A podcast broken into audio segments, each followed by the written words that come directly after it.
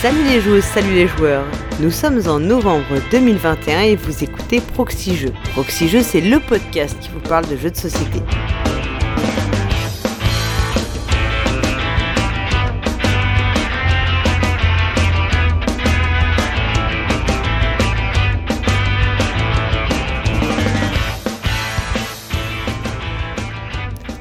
Je suis Paul Gara et pour ce nouvel épisode de Jeu du mois, je suis accompagné de la Scheherazade du Kickstarter, le Aladdin du Ulule, le Simbad du financement participatif. J'ai nommé Drew. Salut Drew. Salut Paul Gara. Beaucoup de qualificatifs, hein. très intéressant, merci. Euh, oui, voilà, j'ai un peu donné des indices aux auditeurs et auditrices sur euh, le jeu dont tu vas nous parler du coup. Et oui, parce que ce mois-ci, eh bien, les jeux du mois vont prendre un parfum littéraire, hein, puisqu'on va vous emmener en Perse, dans l'univers des contes des mille et une nuits, puis ensuite dans les années 30 pour un roman policier à la façon de la grande Agatha. Alors, euh, on, note aussi quand même qu'on va parler de deux jeux, on les a pas encore nommés, mais qui sont euh, issus du groupe Hachette, finalement, par euh, leurs éditeurs, et pourtant, non, on vous rassure, nous, on n'a pas encore euh, Proxy n'a toujours, euh, on, rassure Méclair et le Teignard, on n'a toujours pas été acheté, on l'aurait prévenu sinon. Oui, c'est un heureux hasard euh, de, oh. de jeux qu'on a joué récemment et qui se trouvent être dans les, dans les gammes. Alors, c'est même pas dans la même, euh, la même société d'édition, hein, c'est deux sociétés d'édition différentes de chez Hachette. Ouais, ouais. Mais bon, voilà, c'était dans les, dans les tuyaux et ça s'est tombé comme ça. Donc, c'est, c'est assez amusant comme le hasard fait les choses. Donc, euh, on rappelle que Proxyjo n'est pas à vendre. Hein. Personne, euh, personne ne peut nous acheter. Sauf peut-être, alors, est-ce qu'on peut dire, est-ce que nos donateurs et donatrices, parce qu'on on ne dit plus les tipeurs et tipeuses, on, voilà, on vous, on vous le dit, on en avait déjà discuté. Euh, on est parti effectivement pour quitter la plateforme Tipeee d'ici la fin de l'année. Donc on ne dira plus euh, tipeuse tipeur euh, et on a décidé d'opter pour donateur donatrice, ce qui est très finalement fédérateur puisque c'est les dons de toute nature sans être forcément affilié à une plateforme. Et c'est vrai que moi je considérais, alors quand j'entendais tipeur et tipeuse, pour moi j'assimilais ça au type vraiment le, pourboire à, mm. à l'américaine ou à l'anglaise. Donc il n'y avait pas trop cette notion de, de. Ouais. ouais. Mais maintenant, effectivement, euh, il y aura différentes plateformes possibles. Euh, c'est Utip, je crois, qui va être euh, Alors, il y, aura donc Utip. On, on, réfléchit aussi pour passer par revenir à Patreon, qui étaient les premières amours de, de Proxy Jeux. Peut-être aussi Hello Asso. Et puis, bien sûr, on accepte les dons en direct, y compris sur le compte personnel de Paul Gara. Il n'y a pas de souci. les dons en champagne. Voilà, les dons, les dons en nature, moi je suis très cliente de tout don en nature possible. Non, je, euh, en fait, c'est surtout que bah, les, les dons directs, c'est pour, euh, enfin, ça permet d'éviter toutes les commissions. Hein. C'est sûr que c'est moins. Pour nous, il y a d'autres désavantages, mais c'est vrai que ça peut être aussi euh, une solution. Mais de toute façon, Cyrus communiquera plus en détail sur le sujet prochainement. Oui. Donc, en tout état de cause, on va remercier quand même nos donateurs et donatrices. Quelles que soient leurs origines. Exactement puisque donc nous allons remercier euh, Gibéramon, Egon, Alexandre Piquet, Robin Ocri, Courju, Dekmoon, Cognissam, Wolvring, Cthulhu77, Suiveil, Grovast, Château Tétard, Otto, Philippe Café des Jeux, Fabrice 145, Tapis Volant, PF, Fadi, Yannibus, Edenis, Nico Como et Traveler. Et nous remercions aussi notre partenaire La Caverne du Gobelin qui nous soutient. La Caverne du Gobelin, ce sont quatre boutiques à Nancy, Metz, Pont-à-Mousson et plus récemment Thionville, mais c'est surtout un site de vente en ligne que vous pouvez retrouver sur cavernedugobelin.com. Alors, avant d'attaquer le, vif des débats, on va revenir bien sûr sur les commentaires de l'épisode précédent, donc l'épisode du mois d'octobre, qui était consacré à Dune Imperium que Cyrus vous avait présenté et également à Le Roi est mort présenté par Twin. Alors on a eu quand même des commentaires. Donc on a eu bien sûr un commentaire de Gerny Lolo hein, qui prend très à cœur son rôle de commentateur fou euh, post-twin. Donc euh, voilà qui parlait un petit peu du bah, Dune Imperium qui revenait sur l'univers parce que lui clairement c'était pas un univers qui lui parlait euh, il disait voilà qu'il avait juste vu le film de Lynch, qu'il n'avait pas le même affect que Cyrus exprimé, que moi j'avais trouvé euh, super euh, émouvant en fait à, à l'écoute en tant qu'auditrice en fait ce qu'il en disait ce que représentait le, thème. Et je sais que toi aussi c'est un c'est un livre et un film un univers qui te parle beaucoup Drew. Alors je suis très science-fiction effectivement et donc j'ai vu l'ancien Dune j'ai pas encore vu le nouveau. Ça m'a un peu refroidi quand ils ont dit que ça serait une partie 1 et qu'il y aurait une partie 2 dans plus longtemps donc c'est pour ça que j'attends un peu avant d'aller voir voilà euh, surtout qu'ils ont confirmé du coup qu'il y aurait une partie 2, c'était pas gagné au, début. Et, euh, et, donc du coup, je suis resté sur effectivement le, le, film de Lynch, qui est quand même un petit peu spécial euh, en, en, termes de, de visuel. Hein. C'est mm. l'univers de Dune est déjà assez étrange, et là, la, la couche de Lynch par dessus, ça rajoute encore un, un autre niveau. Et effectivement, moi, j'ai trouvé que le jeu était vraiment orienté sur le film qui vient de sortir. On sent qu'il y a une franchise euh, directe. Oui, qui est, ouais, ouais, ils exploitent le visuel en tout cas du clairement du, du film actuel. ouais, c'est ça. Et, et, même si j'ai pas vu le film, bah, j'ai vu les bandes annonces et on reconnaît par mm. exemple les personnages sur les fiches euh, sur les fiches personnages. Donc on voit bien que c'est mm. c'est c'est une franchise qui est exploitée euh, par le calendrier. Et bon, c'est le jeu m'avait pas attiré. C'est pas vraiment le, thème d'une qui m'a attiré dans le dans le, le jeu. Hein. C'était effectivement plus euh, cette mécanique euh, pose ouvrier plus deck building.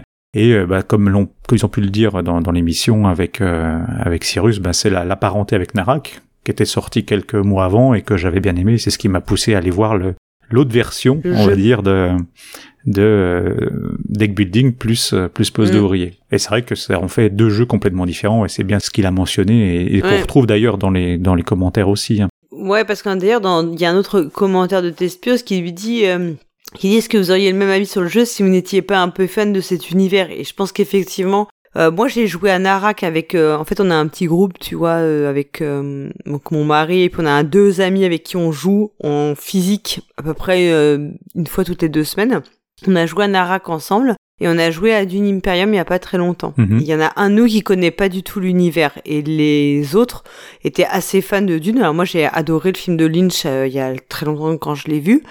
Euh, j'en ai un excellent souvenir. J'ai été voir le nouveau. Ça m'a pas. J'ai l'impression d'avoir vu deux films complètement différents, donc ça c'est assez amusant. Et j'y suis allée avec mon fils qui connaissait pas plus que ça, qui a adoré aussi. Et en fait, on a un ami, bon, voilà, qui n'était pas lui, euh, qui connaît pas du tout l'univers, qui connaît pas les livres, qui connaît rien du tout.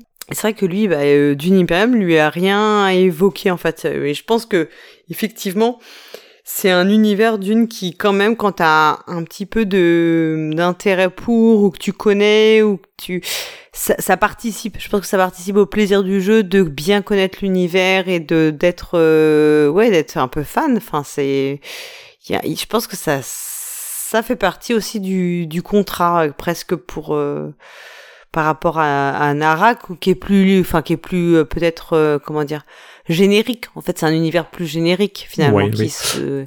après sur Dune j'ai pas vu le film avant de jouer donc j'ai pris le jeu comme ça Tel en, était, en standalone on va dire et et je trouve qu'il y a à part les, noms effectivement et, un petit peu de visuel, les références à Dune sont quand même assez légères si on regarde. Hmm. Effectivement, et, ils l'ont dit dans l'émission, hein, il n'y a pas spécialement de capacité euh, sur les, les vers euh, des sables.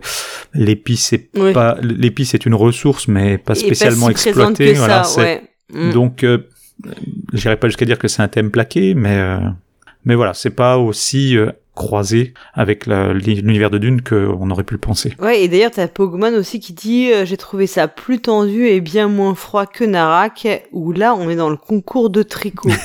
Alors, nous, on voudrait à Pogman un peu plus d'explications sur le concours de tricot. Ouais, parce que moi, je vais dire que euh, je préfère le tricot pour le, pour le coup, mais parce que je préfère un peu Narak à Dune.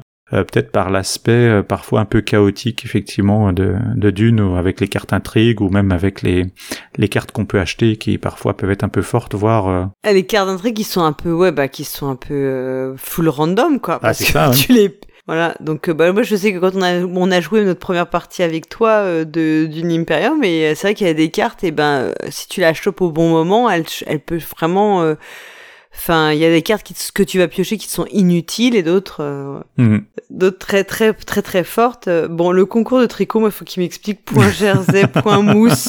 je ne sais pas, j'étais perdue. Euh. Alors après, on avait un commentaire aussi d'Alpha qui disait 8 minutes pour un empire. Oui, parce que là, alors je pense qu'il valait plutôt du roi est mort. 8 minutes pour un empire, ce n'est pas mensonger, c'est 8 minutes par joueur. Ah oui, parce qu'en fait, je crois qu'ils avaient fait la blague en disant que ça dure pas 8 minutes. Oui, c'est ça, oui. Mm. Euh, dans l'émission, il disait qu'il y avait, il y avait un mensonge dans le titre, que le jeu ne durait pas 8 mm. minutes. Et effectivement, donc, euh, Alpha reprend en disant que c'est bien 8 minutes, mais par joueur et pas pour le jeu en totalité. Et on a un dernier commentaire d'un certain Mathieu Bossu. Mmh, effectivement. Un notipeur, euh, ouais, on, peut le dire, et qui, euh, qui dit qu'il laisse un commentaire parce que euh, c'est un auditeur assidu, ça on en est tous sûrs, et euh, comme il a entendu parler de Animix Park, parce qu'il a donc c'est l'auteur de Animix Park, qui est un jeu avec de la majorité et dont Cyrus a, que Cyrus a évoqué quand parce que dans le, le roi est mort, il y a cet aspect euh, majorité toujours où tu dois faire des choix entre faire progresser une faction et en même temps être majoritaire sur cette, une faction, donc t'es toujours dans le, dans, dans le choix, dans le dilemme permanent. Et donc euh, voilà, il, il, est revenu faire, et il a dit qu'effectivement, vu ce qu'il en avait dit Twin, The King is Dead était, enfin le roi est mort était vraiment euh, exactement le même genre de, de, fonctionnement que Animix, euh, Animix Park. Il fait aussi un commentaire effectivement sur la, longueur de Dune Imperium, euh, mm. où justement il, trouve que les parties sont pas si longues, là où Cyrus disait que c'était un, un, gros jeu. Effectivement, je le rejoins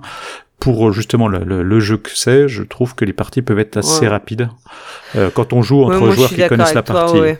Mm. c'est parce que faut pas jouer avec Cyrus qui est très très long, bien sûr.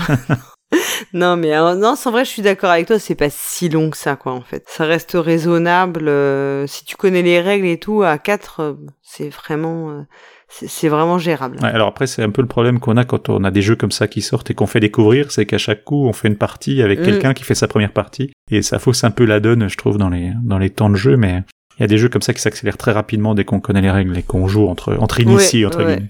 Oui, oui, parce que tu, une fois que t'as connu, enfin, les, les règles sont pas si compliquées, donc une, après ta première partie, t'es vraiment très opérationnel. Et alors qu'il y a d'autres jeux où pour le coup, même après plusieurs parties, tu vas te poser des questions métaphysiques et donc finalement, tu réduis pas trop le, le temps de jeu, quoi. C'est toujours la difficulté. Donc voilà, qui donc, et il conclut par, bref, encore une super émission, merci beaucoup. Et je, je, suis sûre qu'on va lui offrir encore ce, cette fois-ci une super émission. Et euh, d'autant plus que donc c'est toi qui vas ouvrir le bal. Euh, on l'a plus ou moins laissé entendre, Drew, puisque tu vas nous parler d'un jeu qui va nous plonger dans l'ambiance des mille et une nuits, puisque tu vas nous parler de... De Almadi, tout à fait. Donc, un jeu, effectivement, de Mathieu Bossu qu'on vient de citer pour son commentaire. Mais Incroyable. Voilà, donc ça ne sert à rien, on prévient les prochains, ce n'est pas la peine de nous laisser euh, des commentaires, on ne parlera pas forcément de votre jeu au, coup d'après, hein. c'est pas c'est pas garanti. Non, je dis, à, je dis à Richard Garfield, c'est pas la peine de laisser de commentaires, on ne parlera pas de tes jeux, mec. pas... Ah, on peut peut-être faire une petite exception, à voir, mais. oui, donc voilà, donc je vais parler d'Almadi et après tu reprendras la main pour nous parler d'un jeu d'enquête qui s'appelle euh, Suspect. Voilà. Allez, c'est parti, on commence.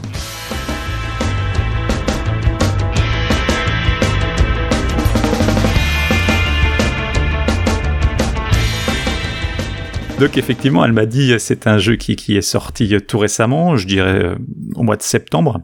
Et donc c'est mm. donc un jeu de Mathieu Bossu. C'est son deuxième jeu euh, puisqu'il avait fait Animix Park, comme il l'a cité lui-même dans le dans le commentaire. Et il a fait ce jeu avec François Gandon, que l'on connaît aussi pour Quadropolis. Alors pour lui aussi c'est son deuxième jeu, hein. il avait fait que Quadropolis avant. Ce jeu est illustré par Victor Dulon, et d'après ce que j'ai trouvé, ça serait aussi sa première illustration de, jeu de société, donc euh, on est sur une équipe euh, toute jeune. Et c'est un jeu édité par Funny Fox et distribué par Gigamic. Il est donné pour 2 à 5 joueurs avec des parties de 45 minutes. Il est donné pour des joueurs à partir de 10 ans, il est fabriqué en Chine et on peut le trouver à la caverne du Gobelin au prix de 27,90€. Alors dans Almadi, euh, le principe, ça va être de créer son royaume en disposant des tuiles carrées devant soi. Parce qu'en effet, on représente les conseillers du grand sultan Shahriar et il nous a mandaté pour créer le plus beau royaume en l'honneur de l'intelligence et de la sagesse de la belle Scheherazade. Ah, j'ai cru que t'allais dire de la belle Polgara. C'est tout à fait moi. J'ai hésité, j'ai hésité, à mais... Hein, je, je comprends. Ça doit être ton ancêtre. Exactement.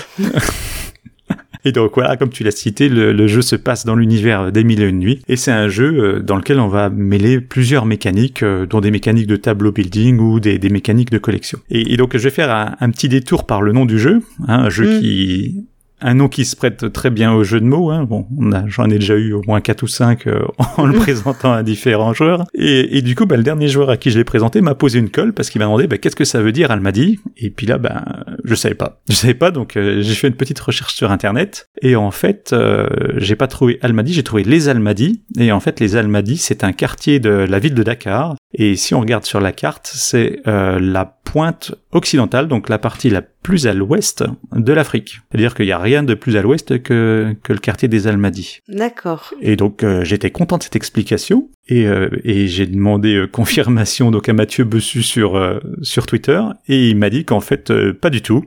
le jeu était un le nom du jeu moi était un nom fabriqué par l'éditeur qui voulait que ça sonne un petit peu Oriental. Un petit peu mille et une nuit, un petit peu oriental. Et c'est un, nom qu'ils ont fabriqué à partir de El Medina et qu'ils ont un petit peu, euh, un petit peu aménagé pour avoir une consonance euh, un petit peu plus orientale. Ça me rassure parce que quand on a préparé l'émission, de mon côté, j'ai été regarder un peu d'où ce que c'était, enfin d'où l'origine du nom, et j'avais trouvé aucune occurrence euh, liée aux mille et une nuits en fait. Donc je me disais mais mince, c'est fou ah bah, quoi.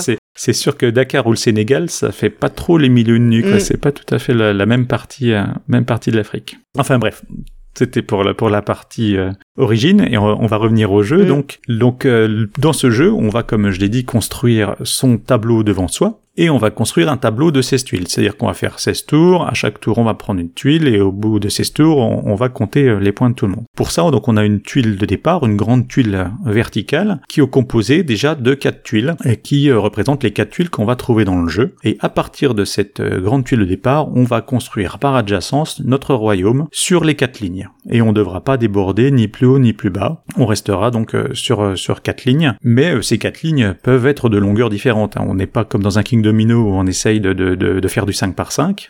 Là, on peut faire une ligne de 2, une ligne de 8, euh, voilà. Le tout, c'est que de toute façon, il y aura 16 tuiles à la fin, réparties sur 4 lignes. Donc à notre tour, on va prendre une tuile dans une pioche euh, qui est au centre de la table. Donc c'est une pioche ouverte qui est elle-même en 4 lignes, et sur ces 4 lignes, on a euh, deux tuiles qui sont visibles. Et le, la prise de tuiles va se faire de la manière suivante, c'est-à-dire que si je prends une tuile dans la ligne 1 de la pioche, je vais devoir la poser dans la ligne 1 de mon royaume. Si je la prends dans la 2, je la mets dans mm. la 2, etc. Donc c'est une règle assez basique, mais euh, dans, le, dans le feu de la réflexion, parce que c'est un jeu où on réfléchit beaucoup, on a tendance à l'oublier, et euh, quand on commence à mm. réfléchir, on met les tuiles, puis on se rend compte que, ah ben non, celle-là, je peux pas la mettre là, c'est vrai que c'est une tuile de la ligne 2, il faut que je la mette dans la ligne 2. Donc, euh, Carrément, ça c'est du vécu, oui, oui, on oublie très vite. C'est du vécu, et à plusieurs reprises, même quand on connaît le jeu, même quand on présente le jeu, d'ailleurs on le dit. Avoir, ouais. Tu y as déjà joué toi justement ouais, à, ouais, ouais, ouais, on y a déjà joué. Moi j'ai joué au proto même en fait, je l'y ai joué en proto quand il avait un autre thème, c'est pour ça que c'est drôle euh, le côté Almadi. D'accord. Voilà, il avait un thème Far West. Mais et c'est vrai que ah. même si tu y joues et que tu connais le jeu, il faut être très vigilant parce qu'en fait on, on, oublie vite ce, ce, ce truc parce que c'est super contraignant en réalité. Il faut vraiment surveiller mm. ce que font les autres joueurs et joueuses autour de la table parce que c'est l'erreur elle est vite euh, faite et ça, ça casse tout si tu laisses passer. Mm. Oui, mais c'est vraiment pas une erreur euh, volontaire. Hein. C'est vraiment, euh, on est tellement dans la réflexion que. Donc euh, justement, regardons un petit peu les, tuiles de plus près pour voir comment elles sont composées. donc il y a quatre paysages différents qui sont présentés par quatre tuiles de couleurs différentes. On a le palais mm. qui est plutôt sur les teintes rouges, les oasis en, bleu pour la couleur de l'eau, les caravanes de, de chameaux dromadaires en jaune orangé sur un fond de, un fond de désert, et la dernière tuile, ce sont des marchés qui ont plutôt une teinte verte, et dessus on va retrouver euh, quatre marchandises, sachant qu'il y a aussi quatre marchandises différentes qu'on peut retrouver euh, réparties dans les différents marchés. Et donc chaque tuile va avoir un scoring différent. Les oasis vont marquer des points, 3 points par oasis, mais que s'ils sont adjacents à d'autres oasis. Un oasis tout seul vaut 0, mais à partir du moment où ils sont par deux, c'est 3 points. Et en plus, à la fin du jeu, on regardera qui a le plus grand euh, oasis, la plus grande continuité entre les oasis, et celui-là aura un bonus de 6 points supplémentaires. Les palais, quant à eux, donc euh, on construit des beaux palais, et pour que les palais s'activent, il faut qu'ils soient entourés euh, d'oasis ou de marchés. Et à ce moment-là, le palais comptera un point, et toutes les tuiles oasis et marchés autour compteront un point aussi. Mais attention, quand on a un beau palais comme ça, on veut pas qu'il y ait de chameaux dromadaires autour, donc s'il y a un chameau, enfin s'il y a une caravane autour, cette tuile ne comptera pas en point. Après on a les tuiles marchés, Euh, donc les tuiles marché, comme je disais, il y a des marchandises dessus. Mhm. Et ces marchandises-là, elles scoreront à la fin de la partie un point par marchandise, mais à condition qu'on puisse les transporter. Et on va transporter les marchandises avec les caravanes de chameaux. Donc en fait, on va avoir comme ça une, une synergie entre les deux tuiles, puisque les chameaux, eux, vont permettre de les transporter en fonction euh, du nombre de chameaux adjacents qu'on aura. Nombre de caravanes, Mm. je dis chameaux, mais c'est les caravanes. hein Mm. Le nombre de, de caravanes qui seront euh, côte à côte. Et euh, en- à titre d'exemple, si on a euh, une caravane seule, on peut transporter de marchandises, mais si on arrive à en cumuler 5 ou 6, ben avec euh, six caravanes côte à côte, on transportera euh, 35 marchandises. Donc euh, si on arrive à cumuler les chameaux côte à côte et plein de tuiles marché réparties un peu euh, Un peu, un peu ouais. partout, et ben on, on peut monter vite fait en points. Savoir que sur les parties, on fait à peu près 80, 100 points. Mm. Donc euh, quand euh, 30 35 points de, de marchandises, ça, ça commence à faire euh, pas mal. Il y a une petite, un petit côté, c'est là deux points là quand même, en ce que tu nous Il expliques. y a, il y a un petit côté, ouais. Un ouais. petit Alors c'est euh, du scoring de fin. hein. Tout ça, tout ça Ouais. Effectivement, ça sera décompté à la fin et selon le, la disposition de notre royaume. Mm. Donc on, du coup, on a un petit carnet du coup pour marquer les points parce qu'il va falloir suivre Ouais, un moment. ça. Ça. On risque d'oublier. Ouais, c'est c'est pas si évident hein, que de, de tout de tout maîtriser Oui. quoi, je trouve. Et puis, puis même, on a des aides de jeu. hein. Mm. Tous les joueurs ont une petite aide de jeu pour justement euh, bien regarder euh, à chaque fois euh, qu'est-ce que je suis en train de faire, qu'est-ce que ça m'apporte, à quoi faut que je fasse attention pour euh, pour marquer des points. Et donc bon, si si, si on s'arrête là, ça en fait un jeu de placement de tuiles, mais bon, pas très très original. Alors en fait, il y a un plus, c'est que sur ces tuiles, on a effectivement la partie paysage qui est, qui est centrale, Ouais. mais on a aussi sur tout le pourtour de la tuile une, une bordure avec des symboles. On va Mm. avoir des symboles sur les quatre coins, enfin sur les quatre Ouais. bords, pardon, du de la tuile. Et soit on va avoir des symboles, soit on va avoir des flèches. Et euh, le but, c'est de faire coïncider des symboles face à des flèches, Mm. et les flèches vont nous activer le symbole qui est en face.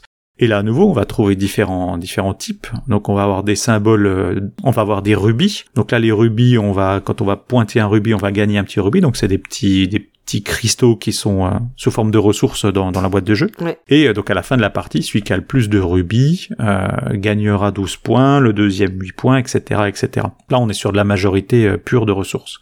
On va trouver aussi comme symbole une marteline. Alors c'est un, un mot que j'ai appris.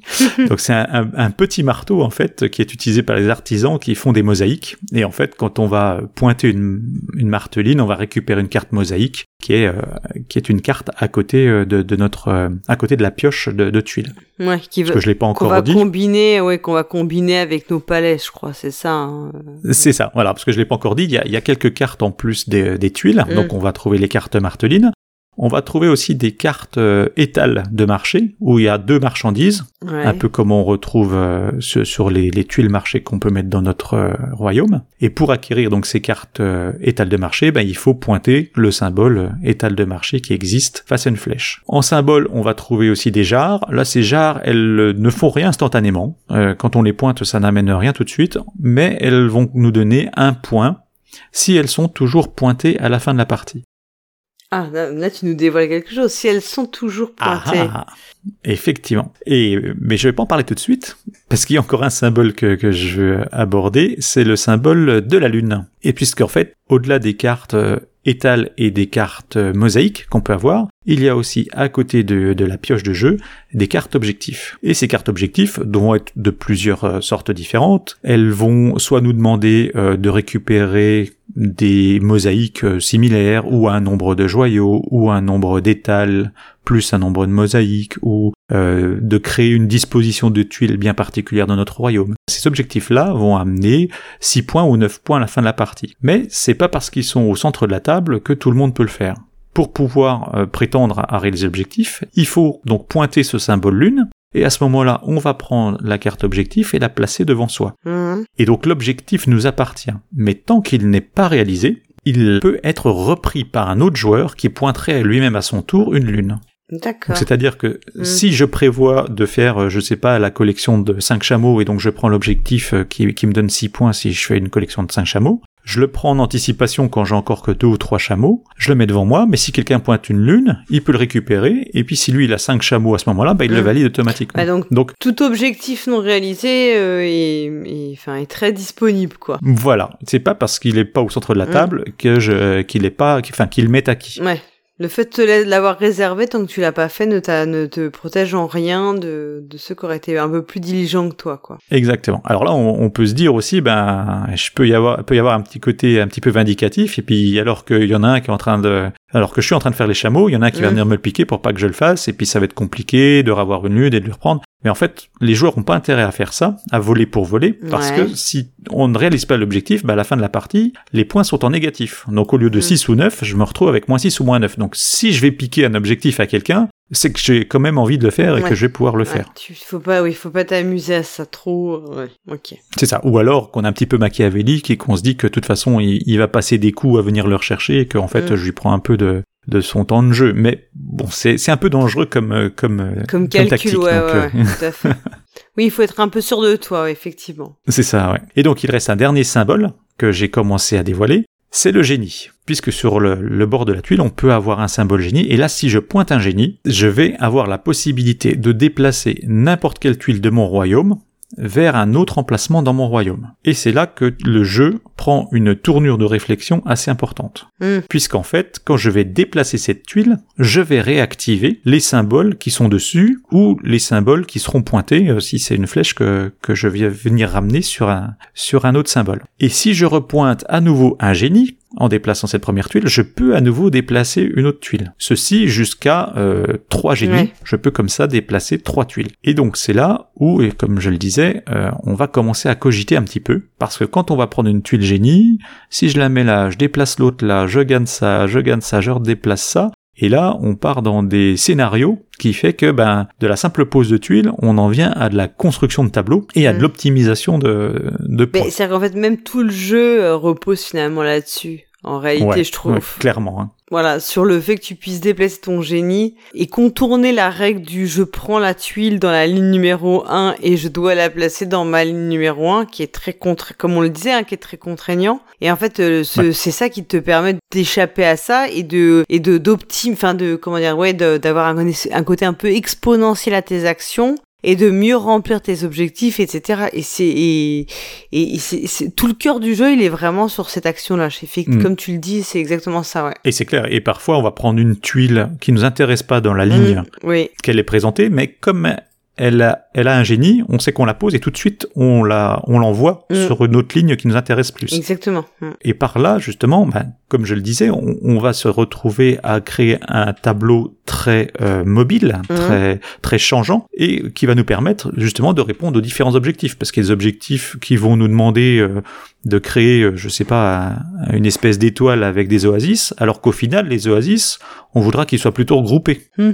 oui. Donc voilà, ça ça permet comme ça d'aller chercher des objectifs qui sont pas naturels par rapport au scoring de fin et de revenir dans une configuration qui sera plus intéressante pour mm. les points. Ce qui fait que oui, tu es dans l'adaptation permanente de ton jeu par rapport aux objectifs et par rapport aux contraintes de, de pour marquer des points finalement. C'est ça. Et, et c'est en ça, euh, on y reviendra aussi, mais le, jeu pour moi a une réelle profondeur, parce que quand on commence à jouer, on fait un ou deux tours, et puis on se dit, ouais, bah, c'est la pose de tuiles, puis mm. les génies arrivent, et puis là, bing, ça, on a les mm. neurones qui, qui commencent à chauffer, qui entrent en ébullition, et, et, euh, de, de, de, tours qui prennent quelques secondes, on part, on part sur des tours euh, où il y a vrais moments de réflexion. la première partie, les génies, tu les exploites pas beaucoup en fait parce que t'es pas c'est pas le truc le plus naturel le plus évident. Donc souvent la première je pense que la première partie c'est de bien composer ton tableau selon les règles de base. Et en fait tu n'exploites pas encore bien les génies. Et tu ne enfin tu ne fais que entreapercevoir ce que tu pourras faire avec quoi. Tu vois? Enfin je, je pense qu'il y a vraiment c'est vraiment un jeu où il y a une cette courbe d'apprentissage. Et euh, c'est ça t'as des tuiles qui sont évidentes à utiliser dès le début. Typiquement les jarres hein, tu les actives tu marques des points de fin de partie ou les rubis. Et puis il y a des tuiles c'est vraiment bah par exemple les tuiles marchandises parce que tu les combines avec tes chameaux enfin ce que t'as expliqué et donc, tu as vraiment des, des, niveaux de progression dans, dans, dans, la façon dont tu as marqué tes points, quoi. Des, des trucs plus ou mm. moins évidents qui te permettent, bah voilà, d'avoir ce, ce côté de t'approprier le jeu de plus en plus euh, qui, est, qui est assez euh, plaisant. Oui, c'est clair que à la première partie, on découvre, mm. on commence quand même à appréhender un petit peu ces, ces déplacements de, de tuiles, ces, ces constructions, ces, ces, optimisations pour récupérer plus de rubis, plus mm. d'étals, plus de mosaïques. Et effectivement, c'est un jeu qui demande plusieurs parties pour vraiment monter en puissance. Hmm. et euh, vraiment exploiter euh, tous les tous les niveaux du jeu. Alors j'ai cherché un petit peu justement euh, quel autre jeu pourrait euh, être assimilé à, à ce jeu? Parce que les poses de, de tuiles, il y, en- il y en a quand même pas mal hein, de, de Ouais. jeux sous ce, sur cette base. Alors, je me suis arrêté sur Between Two Cities. Je sais pas si tu, tu le connais. Non. en fait, on- Ah, j'y ai jamais Non. joué, mais je sais que tu l'aimes bien. Euh, J'ai ah, l'aime- dire, que c'était un jeu qui te, qui te plaisait.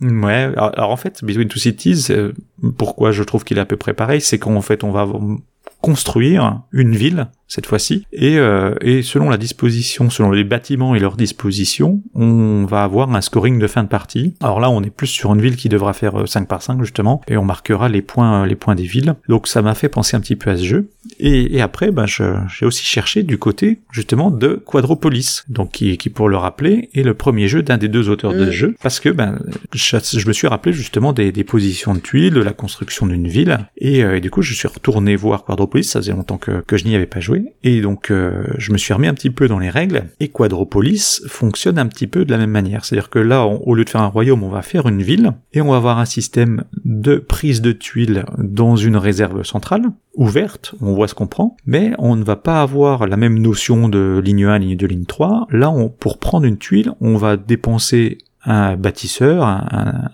un ingénieur, Mhm. ou un architecte, je crois que c'est même le terme. Et ces architectes, on en a quatre en main, et ils sont numérotés de 1 à 4. Et pour prendre une tuile, je vais mettre mon architecte 3 en face d'une ligne de, de la pioche. Et donc la tuile que je vais récupérer, non seulement je vais la prendre en position 3 dans la ligne de la pioche, mais je devrais la mettre sur mon plateau, Ah oui. dans la ligne ou dans la Donc, colonne numéro Tu 3. retrouves la même double contrainte en fait de Voilà. ouais. je prends dans telle ligne et je pose dans telle ligne. Oui, ok. Voilà, et on va retrouver aussi une notion de scoring de fin de partie en fonction des positions relatives de tel ou tel euh, élément de la ville. Voilà, on retrouve un petit peu cette construction de ville, cette, cette imposition dans la prise et dans la destination de la tuile, mais d'une manière différente. hein. Je suis pas en train de dire qu'on a rethématisé Quadropolis, pas du tout, mais on, voilà, on retrouve un petit peu quelques mécaniques, euh, quelques mécaniques similaires. Moi, moi, je n'ai pas joué à Quadropolis, hein, donc c'est un, un jeu qui était sorti chez DS of Wonder. Hein. Moi, je, je connais pas du Ouais. tout, mais, je sais que c'est un jeu qui a plutôt une bonne, euh, enfin une bonne, euh, ouais, bonne presse. Hein.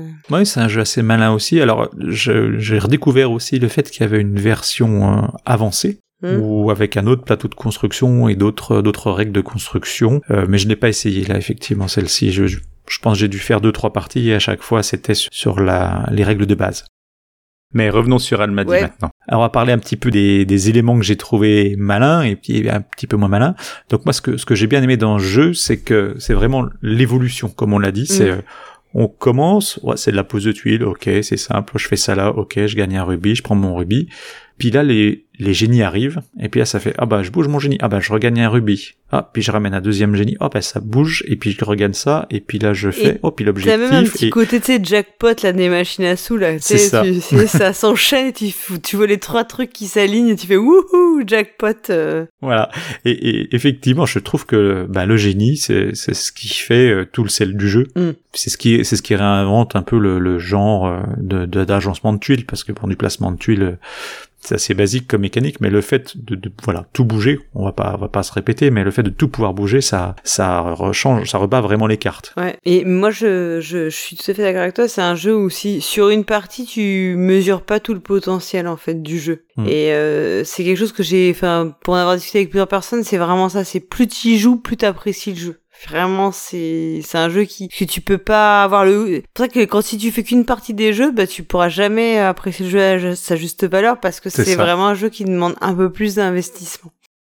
C'est aussi un petit peu la problématique de ce jeu-là, c'est que vu qu'il faut plusieurs parties pour le connaître, euh, ben si tu joues à chaque fois avec des nouveaux joueurs, Ouais. ça, ça risque un petit peu de les décourager parce que toi tu connais déjà un petit peu la mécanique, Mm. tu vas optimiser, et puis eux ils découvrent. Alors certes Mm. ils vont devoir faire, donc ils vont vite se mettre dans le bain, mais ils auront quelques coups de retard. Ouais. Et je pense que ça peut être décourageant. Faut, vas faut vraiment, je pense, avoir. un- euh, un peu gratuitement. Bah, alors c'est, c'est, ça dépend quel joueur on a en face de nous, mais Mm. voilà, effectivement, quelqu'un qui saura réagir vite, qui verra effectivement le potentiel, dès que tu lui montres qu'un génie permet de bouger une tuile, tac, il va assimiler. Mais voilà, faut, faut vraiment déjà avoir un petit peu euh, la même connaissance un petit peu du jeu, en tout cas pour euh, pour être euh, dans les, les mêmes niveaux de, de lecture et de, de- d'appropriation du jeu. Un des, des points noirs aussi que, que je lui trouve, bah, c'est qu'on joue quand même un petit peu chacun dans son coin. Les interactions sont assez limitées entre les joueurs. Hein. C'est, on passe déjà beaucoup de temps à réfléchir à son tableau, à qu'est-ce que je vais jouer au prochain coup. On regarde pas trop ce que font les autres. Bah, Alors certes, Ouais, un petit peu au niveau des, des, objectifs, ouais. Voilà, il y a que ça vraiment qu'on peut surveiller, mais Bah surtout qu'en fait, je pense que si tu joues à deux, c'est pas du tout pareil que si tu joues à 5. tu, oui, à 5. à fait. À deux, tu peux un peu surveiller ce que fait l'autre, mais à 5, c'est très... Le temps que les trucs, les, les tuiles te reviennent, enfin que euh, il y a tellement de chance que tout est bou un peu, les choses aient bougé que... c'est ça. C'est aussi un, Mm. un- un de mes points noirs un peu que je lui trouve, c'est euh, c'est qu'on peut vite aussi partir euh, dans l'analysis paralysis, Mm. c'est-à-dire que chercher à euh, grappiller tous les points, hein, parce que la problématique c'est qu'on a du mal à voir son score final. On a du mal à savoir, euh, bah tiens, je vais Oui. marquer à la, point, je serai- à la fin, je serai à 80 points ou autre. Donc en fait, on va se battre euh, sur chaque coup pour gagner un point de plus ou que ce soit voilà optimisé. Hum, Et du coup, ben, ça fait que bah, les joueurs qui ont un peu tendance à l'analyse paralysis, ils peuvent passer beaucoup de temps pour choisir leurs tuiles. Alors, euh, d'autant plus si on joue à, à de nombreux joueurs et que du coup, on peut pas regarder son coup à l'avance parce que la moitié des tuiles vont disparaître avant qu'on rejoue. Ben, ça, ça peut faire comme ça euh, des, des longueurs dans la réflexion. euh, moi, je confirme, on a joué à 5 et c'est pas euh, trois quarts d'heure la partie, quoi. Non. Alors, les configurations, effectivement, moi j'ai découvert le jeu, je crois, dans, dans les pires conditions, hein, parce que c'était dans un salon. Donc on imagine un jeu où il faut réfléchir au milieu du brouhaha d'un salon. Et en plus, on était un groupe de 5. Donc là, c'était, euh, je crois, le, le summum. Parce que, comme je l'ai dit là, ben, quand on, en- quand on est en train de jouer, on prend une tuile, elle est remplacée tout de Mm. suite, et puis les quatre autres joueurs vont jouer. Donc sur les huit tuiles qui sont sur la table, il y a de grandes chances pour qu'il y en ait la moitié qui disparaissent. Donc je peux pas trop regarder Mm. mon prochain coup. Donc je vais attendre que chacun des quatre joueurs joue. Et là, et quand ça revient à toi, tu te mets vraiment... euh, oui, tu... tu te mets à réfléchir, et voilà. Et donc chaque joueur fait ça, et donc ça prend un temps fou. Je crois que la partie à 5, ouais, elle a dû durer une heure et demie, euh, quelque chose comme ça. Ouais, mais c'est Alors, ça, ce, ouais. qui, ce qui est sur un salon est déjà surprenant parce qu'ils nous ont laissé jouer la partie complète et qui plus est euh, très longue. Hum. Alors maintenant c'était notre faute, on était 5, on s'est placé sur un jeu à 5, mais bon,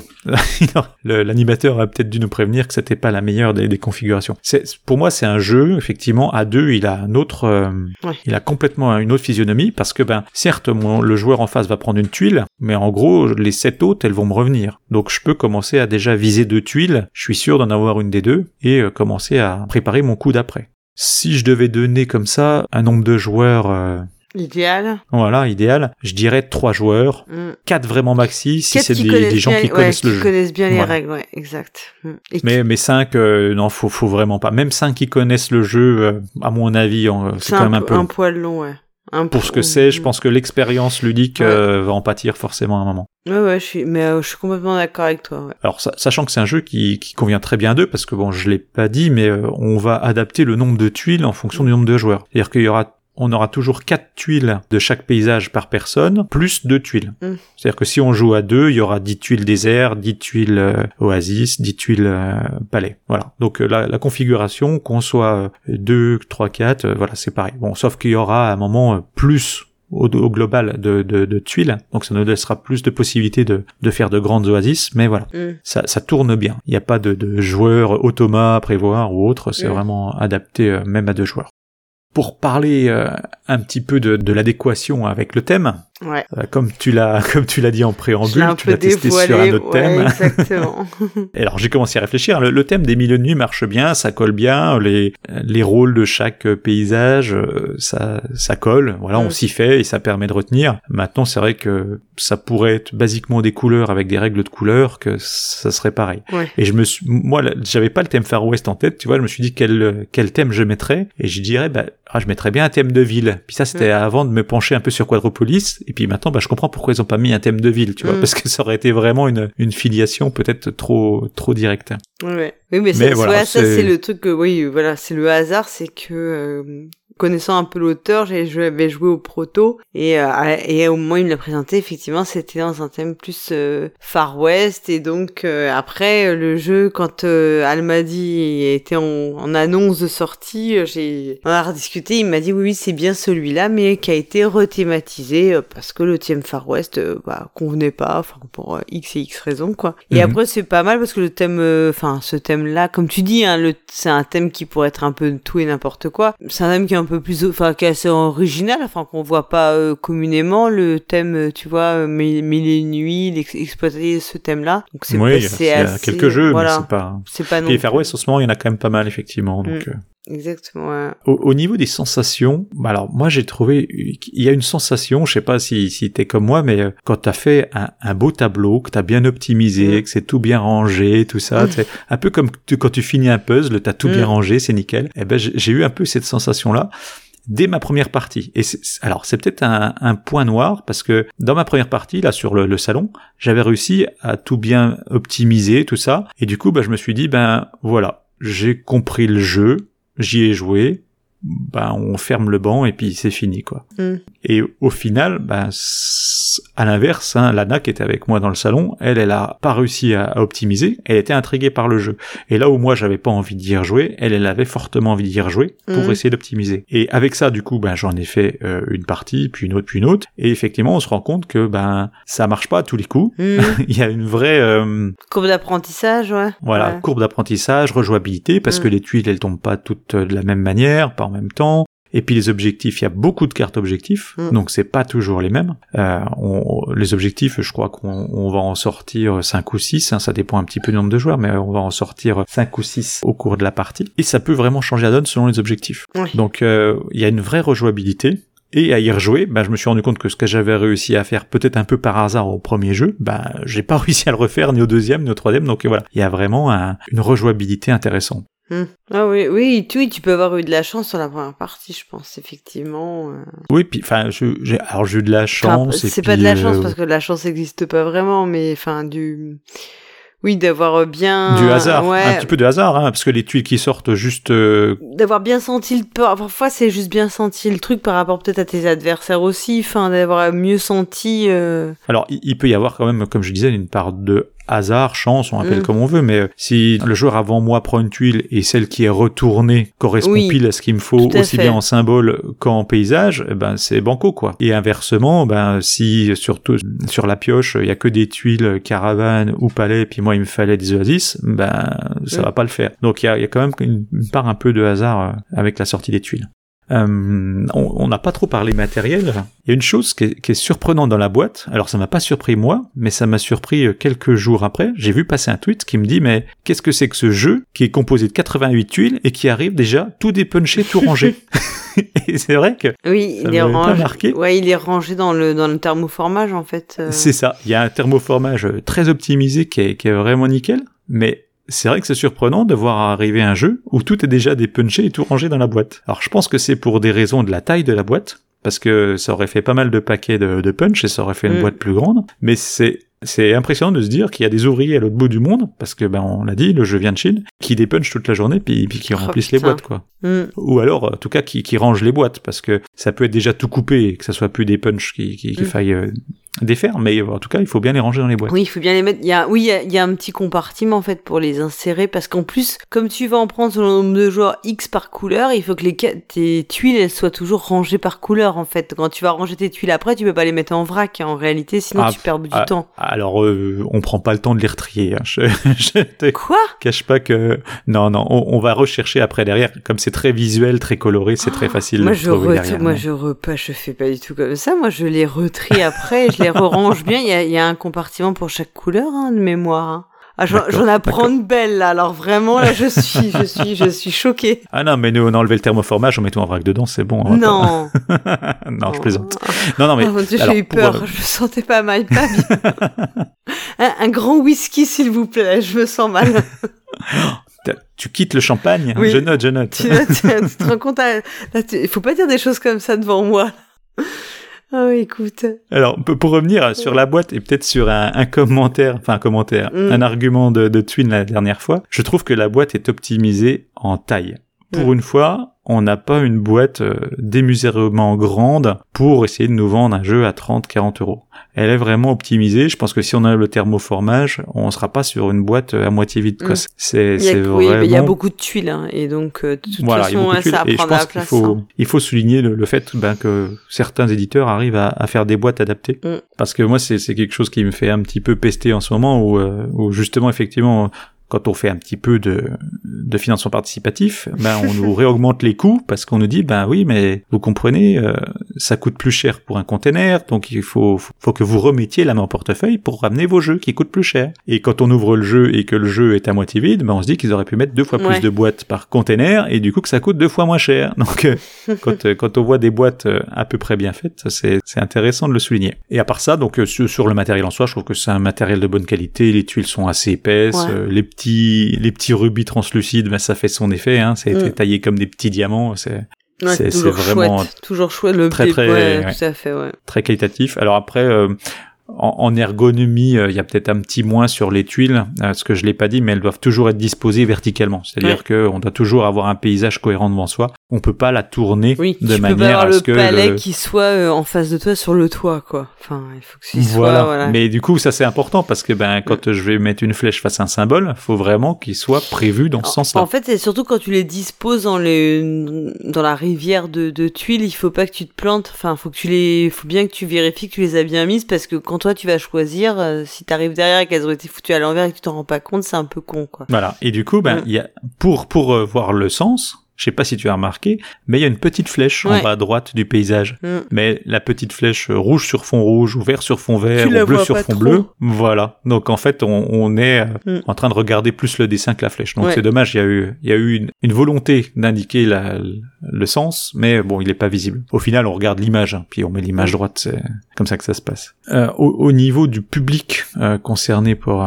pour ce jeu, euh, je pense que ça va être un panel très large. Du moment où on est un petit peu familier des jeux de société, je pense qu'on peut commencer à, à jouer. Alors j'ai pas voulu mettre euh, le, terme familial parce que mm. ça veut tout et rien dire, mais euh, avec son niveau de, de profondeur qu'on va acquérir au fur et à mesure, je pense qu'on peut commencer à jouer avec un simple jeu de pose de tuiles et, et à les disposer et justement à se rendre compte un petit peu comme ça. Je mets un génie, tiens je peux bouger une tuile, ah puis tiens je bouge une tuile. Et c'est un jeu comme ça, même si on n'est pas un grand joueur, on peut, je pense, commencer à, jouer à Almadi et, y trouver du plaisir et progresser. Je sais pas toi, le, public avec qui t'as pu jouer, moi c'était surtout avec des joueurs, donc bon, ça, ça a bien bah, matché. Ouais, mais... ouais, et puis des enfants, des ados, quoi, enfin des jeunes ados. Sur la première partie, euh, ouais, il y a eu un petit temps d'adaptation quand même. Hein. C'est pas, pas du tout, mm. c'est pas du tout un jeu qui est évident, hein, parce que bon, euh, on a joué avec euh, mon, enfin mon fils qui a 12 ans et demi et qui est quand même joueur, hein, qui a l'habitude de jouer à plein de jeux. C'est un jeu qui lui a demandé une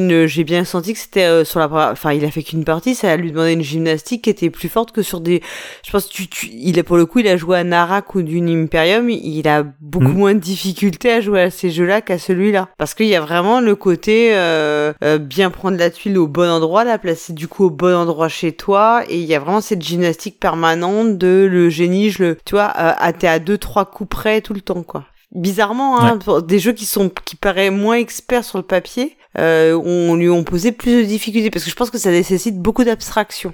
Et contrairement à ce qu'on pense, les, enfin, les jeux qui demandent beaucoup d'abstraction sont plus, sont moins accessibles aux, enfants, enfin, aux, jeunes joueurs. Mm. Mm. Et, je ne sais pas pour toi, mais alors ça pourrait être aussi un, des défauts de ergonomique. Mais si tu ne joues pas face à la pioche, c'est dur, ouais. ça devient un petit peu compliqué puisque la tuile que tu regardes, mm. certes, elle va être en ligne 1, mais il faut que tu lui fasses à 180 degrés dans ta tête pour savoir qu'est-ce qui pointe quoi. Et là, effectivement, oui, disons que t'as un petit euh, avantage euh, dans l'immédiateté de de l'appréhension de la des tuiles quand tu es euh, face au tuiles dans le bon sens par mm. rapport à la pioche, ouais, tout à fait. Mm. C'est ça. Et alors, c'est on l'a pas encore abordé, mais c'est un jeu qui est disponible aussi en numérique. Mmh. On peut y jouer sur sur une célèbre plateforme de, de jeux de société. Et euh, bah, pour le coup, on est tous face à, mmh. à la pioche. Ce qui est un avantage certain, ouais. Tout à fait. Donc voilà, peut-être un petit bémol effectivement sur la, la, disposition, ou alors il faudrait, euh, comme sur certains jeux, mettre ton royaume dans le sens de la pioche, quoi, et construire à l'envers si t'es à l'envers par rapport au par rapport au plateau central. Mais je vois, oui oui je vois ce que tu veux dire. Oui c'est que moi je trouve que ça nécessite pas mal d'abstraction, enfin des qualités d'abstraction qui sont pas forcément si évidentes que ça et. Euh. Mm. Oui il peut il peut y avoir effectivement un public réfractaire à, à la à cette disposition dans l'espace et à voir que comment ça va s'imbriquer comment ça peut bouger ça peut effectivement être un frein pour pour certaines personnes. Ouais. Mm. Ouais, tout à fait. Alors dernier petit point euh, de ce jeu c'est qu'il y a toute une partie que je n'ai pas encore abordée, puisque là, tel que je l'ai décrit, c'est le jeu de base, c'est euh, le jeu qui conseille de jouer comme ça pendant 2, 3, 4 parties pour découvrir le jeu. Mais il y a, entre guillemets, un module dedans qui sont des cartes personnages. Et en Mm. fait, les cartes personnages, elles vont changer un petit peu euh, la donne par le fait qu'elles vont apporter soit des pouvoirs permanents, soit des scorings de fin de partie supplémentaires. Et ces personnages, pour les acquérir, eh ben, on va les payer en rubis. Ah oui, donc tu fais, euh, tu, tu renonces peut-être à ta majorité de rubis pour acheter tes Alors, persos. Dans ce cas-là, il y a plus la dé- le décompte de Ah. majorité de rubis. Dans ce cas-là, les rubis vont servir à acheter des euh, personnages qui eux auront un scoring de fin de partie. D'accord. Qui remplacera celui des rubis, ok. Voilà, il y a quand même un petit dédommagement, c'est-à-dire qu'à la fin, s'il te reste quand même des rubis, tu toucheras un point pour deux rubis. Ok, bon. Et donc du coup, bah, ces personnages-là, ils vont changer un petit peu euh, l'horizon du jeu. Parce que, en fait, on va les recevoir en début de partie. Mhm. On va en avoir trois ou quatre en fonction du nombre de joueurs. On va en garder deux secrets qu'on garde dans sa main. Et ceux qu'on ne veut pas, on les place euh, sur la table et ils seront achetables par tout le monde. Donc on en a deux réservés que les autres euh, ne savent pas ce que c'est. Hein, ils, Mhm. ils savent pas si j'ai Oui. gardé du scoring ou de l'avantage. Et ça va amener de l'incertitude dans le jeu. Donc là où on passe d'un jeu quasiment abstrait, où on a quasiment toutes les infos devant soi, on ramène une incertitude de ben, qu'est-ce qu'il a gardé, et si je lui laisse du rubis, Mhm. qu'il le fabrique, il va peut-être marquer plein de points. Et euh, je trouve que ça change vraiment le spectre Ouais. du jeu par par cette euh, ce questionnement. Et puis même soi, hein, c'est-à-dire que on se retrouve avec deux cartes en main, plein de cartes euh, sur la table, laquelle je fais? Est-ce que je fais la course au rubis pour aller chercher tel scoring? Est-ce que je, je garde mes rubis? Est-ce que je fais pas du tout de rubis? Est-ce que je garde mes personnages juste pour pas que les autres Ou est-ce que c'est pour les construire Donc euh, voilà, ça ramène une, une série de questions qui, qui changent un petit peu le, le jeu quand même. Je sais pas si t'as pu essayer ce, ce module-là. Ah, moi, j'y ai pas encore, j'ai- moi, j'y ai pas joué avec les persos, effectivement. Ouais, moi j'ai fait une ou deux parties. Hein, c'est comme ça chaud. je- Je dirais que bah, je préfère la version de base presque. Je, Ah je ouais. comprends le, le, le, le thème des personnages, mais je trouve que ça peut apporter peut-être un déséquilibre. Là où tout le monde est à peu près euh, à pied d'égalité sur une construction de tuiles, Mhm. eh ben là, euh, le fait de ramener des personnages qui peuvent avoir tel ou tel pouvoir, qui peuvent être assez importants, hein, parce que il y a des personnages qui vont te permettre de placer une tuile dans une ligne à plus ou moins 1 par rapport là où tu l'as pris. Donc si tu prends une tuile dans la ligne 2, tu peux le mettre dans la ligne 1, 2 ou 3. Donc Hmm. ça, ça amène quand même des pouvoirs assez forts. Ouais, c'est assez fort. Oui, oui, ça te permet vraiment de contourner les contraintes, certaines contraintes, quoi. Voilà, il y a des, il y a une autre, euh, il y a un autre personnage qui te permet, quand tu fais un génie, bah, tu peux aller construire au-dessus de la ligne 1 ou en dessous de la ligne 4. Mm. Donc tu Ouais. vas plus jouer sur quatre lignes, mais sur six lignes. Donc voilà, ça, Ouais, ça change ça tout rebat un peu même, le hein. jeu. Ouais. Et, et voilà, et de se dire que ben moi je vais pouvoir construire sur six lignes, lui il va pouvoir euh, euh, déplacer, enfin poser sa tuile sur trois lignes au lieu d'une, euh, lui il va scorer à la fin de la partie, et du coup ben ça ça ouvre le jeu énormément et ben ça va peut-être euh, changer l'expérience. Mm. Mais, mais donc, il faut quand même mieux connaître bien le jeu d'abord. Enfin, faut, faut Ouais, ah ouais. bah c'est c'est conseillé. D'abord ils expliquent tout le jeu. Et à Mm. la fin du jeu, ils disent, Si il y a des personnages dans la boîte, persos, si vous voulez. voilà. Mm. C'est, je vais pas dire un autre jeu, mais c'est une évolution du jeu. C'est vraiment, pour Mm. moi, bien différent. Ok. Voilà. Alors, mon avis final, je pense que tu l'auras deviné, hein. C'est, c'est un jeu que j'ai apprécié. Mm. Et j'ai apprécié au fur et à mesure des parties. Ouais. À savoir que ce la qui est une première bonne partie- chose. Ce qui est une bonne chose Tout à plutôt, parce que C'est une bonne chose, mais faut avoir quelqu'un qui nous pousse à y rejouer, quoi. il y a des jeux que t'adores sur une première partie, puis en fait, euh, après tu t'en lasses très vite, et puis d'autres jeux que qui t'emballent pas plus que ça, et puis en fait, euh, tu t'aperçois qu'il y a une un côté presque, euh, enfin ouais, pas addictif, mais où tu tu rentres vraiment dans le, dans le truc, quoi. Mm. Mais voilà, il faut passer cette première partie, je vais dire, et euh, surtout passer le, le fait pour en refaire une deuxième, quoi, et, et rejouer. Alors, je sais qu'il y a des, des gens qui vont être, Ouais. qui n'aiment pas comme ça à devoir se forcer pour y rejouer, mais il y a vraiment quelque chose, c'est, vraiment un apprentissage, Mm. je pense, sur les, les premières fois. Ouais. Moi, moi, je suis pas, enfin, moi, je, à titre perso, moi, j'aime, jamais je me m'arrête à un premier, enfin, une première partie, euh, sa- sauf euh, qui est vraiment exceptionnel, tu vois. Mm. Mais en général, euh, ça peut arriver que des jeux me plaisent pas sur une partie et je me forcerai toujours à en faire, re- à rejouer parce que je sais que une partie est pas assez, euh, comment dire, c'est c'est pas suffisant pour te permettre de, de dire vraiment qu'un jeu t'a pas plu. Tu sais, moi, sur une première partie, j'avais pas trop aimé Concordia, donc c'est dire que on peut ne pas, voilà, on peut, pour des raisons, plein de raisons diverses et variées, ne enfin passer à côté de quelque chose qui est très bien par ailleurs quoi. Donc euh, mais euh, non mais c'est bien c'est bien qu'en fait tu faut que tu remercies Lana de t'avoir un peu euh, poussé aux fesses pour rejouer. Non mais c'est c'est certain que moi sorti de ma première partie ben j'achetais pas le jeu pour y rejouer quoi, c'était un jeu de placement de tuiles, ouais, c'est bien, voilà, c'est j'aurais pas rejoué comme ça, j'aurais peut-être refait une ou deux parties sur BGA mais peut-être voilà. C'est vraiment le la première partie en plus dans les conditions d'un salon était vraiment pas pas engageante. Et, c'est un jeu dont t'as fait combien de parties aujourd'hui? Aujourd'hui, je dois en être euh, tu peux... à 6-8 parties. Et y compris sur en, en, numérique ou il y en a en plus euh? Alors plus en physique, parce qu'on l'a pas mal fait découvrir euh, aux, joueurs autour de nous, dans les associations, etc. Euh, et euh, j'ai dû faire une partie en numérique justement bah, pour tester les personnages. Hmm. Alors le numérique accélère pas mal la donne hmm. parce que tu vas tu vas choisir la tuile de la pioche et il va te montrer toutes les possibilités où tu peux le mettre. Donc là tu ne te tromperas pas de ligne forcément. Ça, Ce qui est pas mal. Ça, ça, c'est vrai que c'est pas mal pour le coup. Hein. Voilà et je crois même qu'il y a moyen d'annuler son coup. Alors bon c'est si on commence à tester tous les coups, voir le meilleur, sachant que de tout voilà.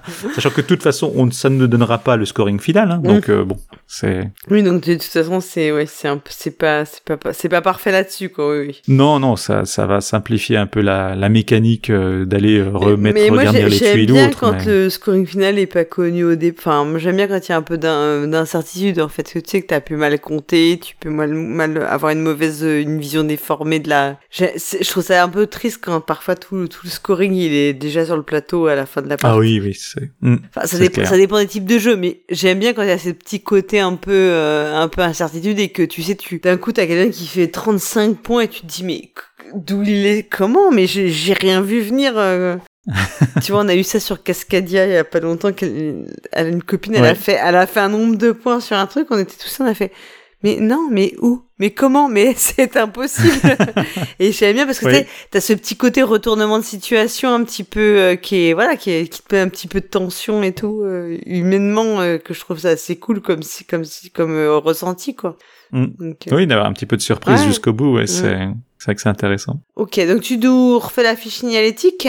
Ouais, alors euh, c'était donc euh, Almadi, un jeu de, de, Mathieu Bossu et de François Gandon, illustré par Victor Dulon et édité par Funny Fox et distribué par Gigamic. Donc pour des parties de 2 à 5 euh, joueuses, mais ne jouez pas à 5 vraiment, et surtout si vous voulez tenir les 45 minutes. Hein. 45 minutes, c'est vraiment à 3 hein, ou 4 vraiment, 4 personnes vraiment dedans. À partir de 10 ans, et ça je pense que c'est une vraie, une vraie recommandation en dessous, c'est vraiment pas. ce sera de la pose de tuiles de couleur, mais. Oui, non, ce sera pas, c'est pas possible, je pense, effectivement. Mm. Et donc, c'est un jeu fabriqué en Chine et disponible à la caverne du Gobelin pour 27,90€. Eh ben, écoute, parfait. Bah, moi, voilà, moi, je vous le recommande aussi. C'est un très, très chouette jeu. Mm.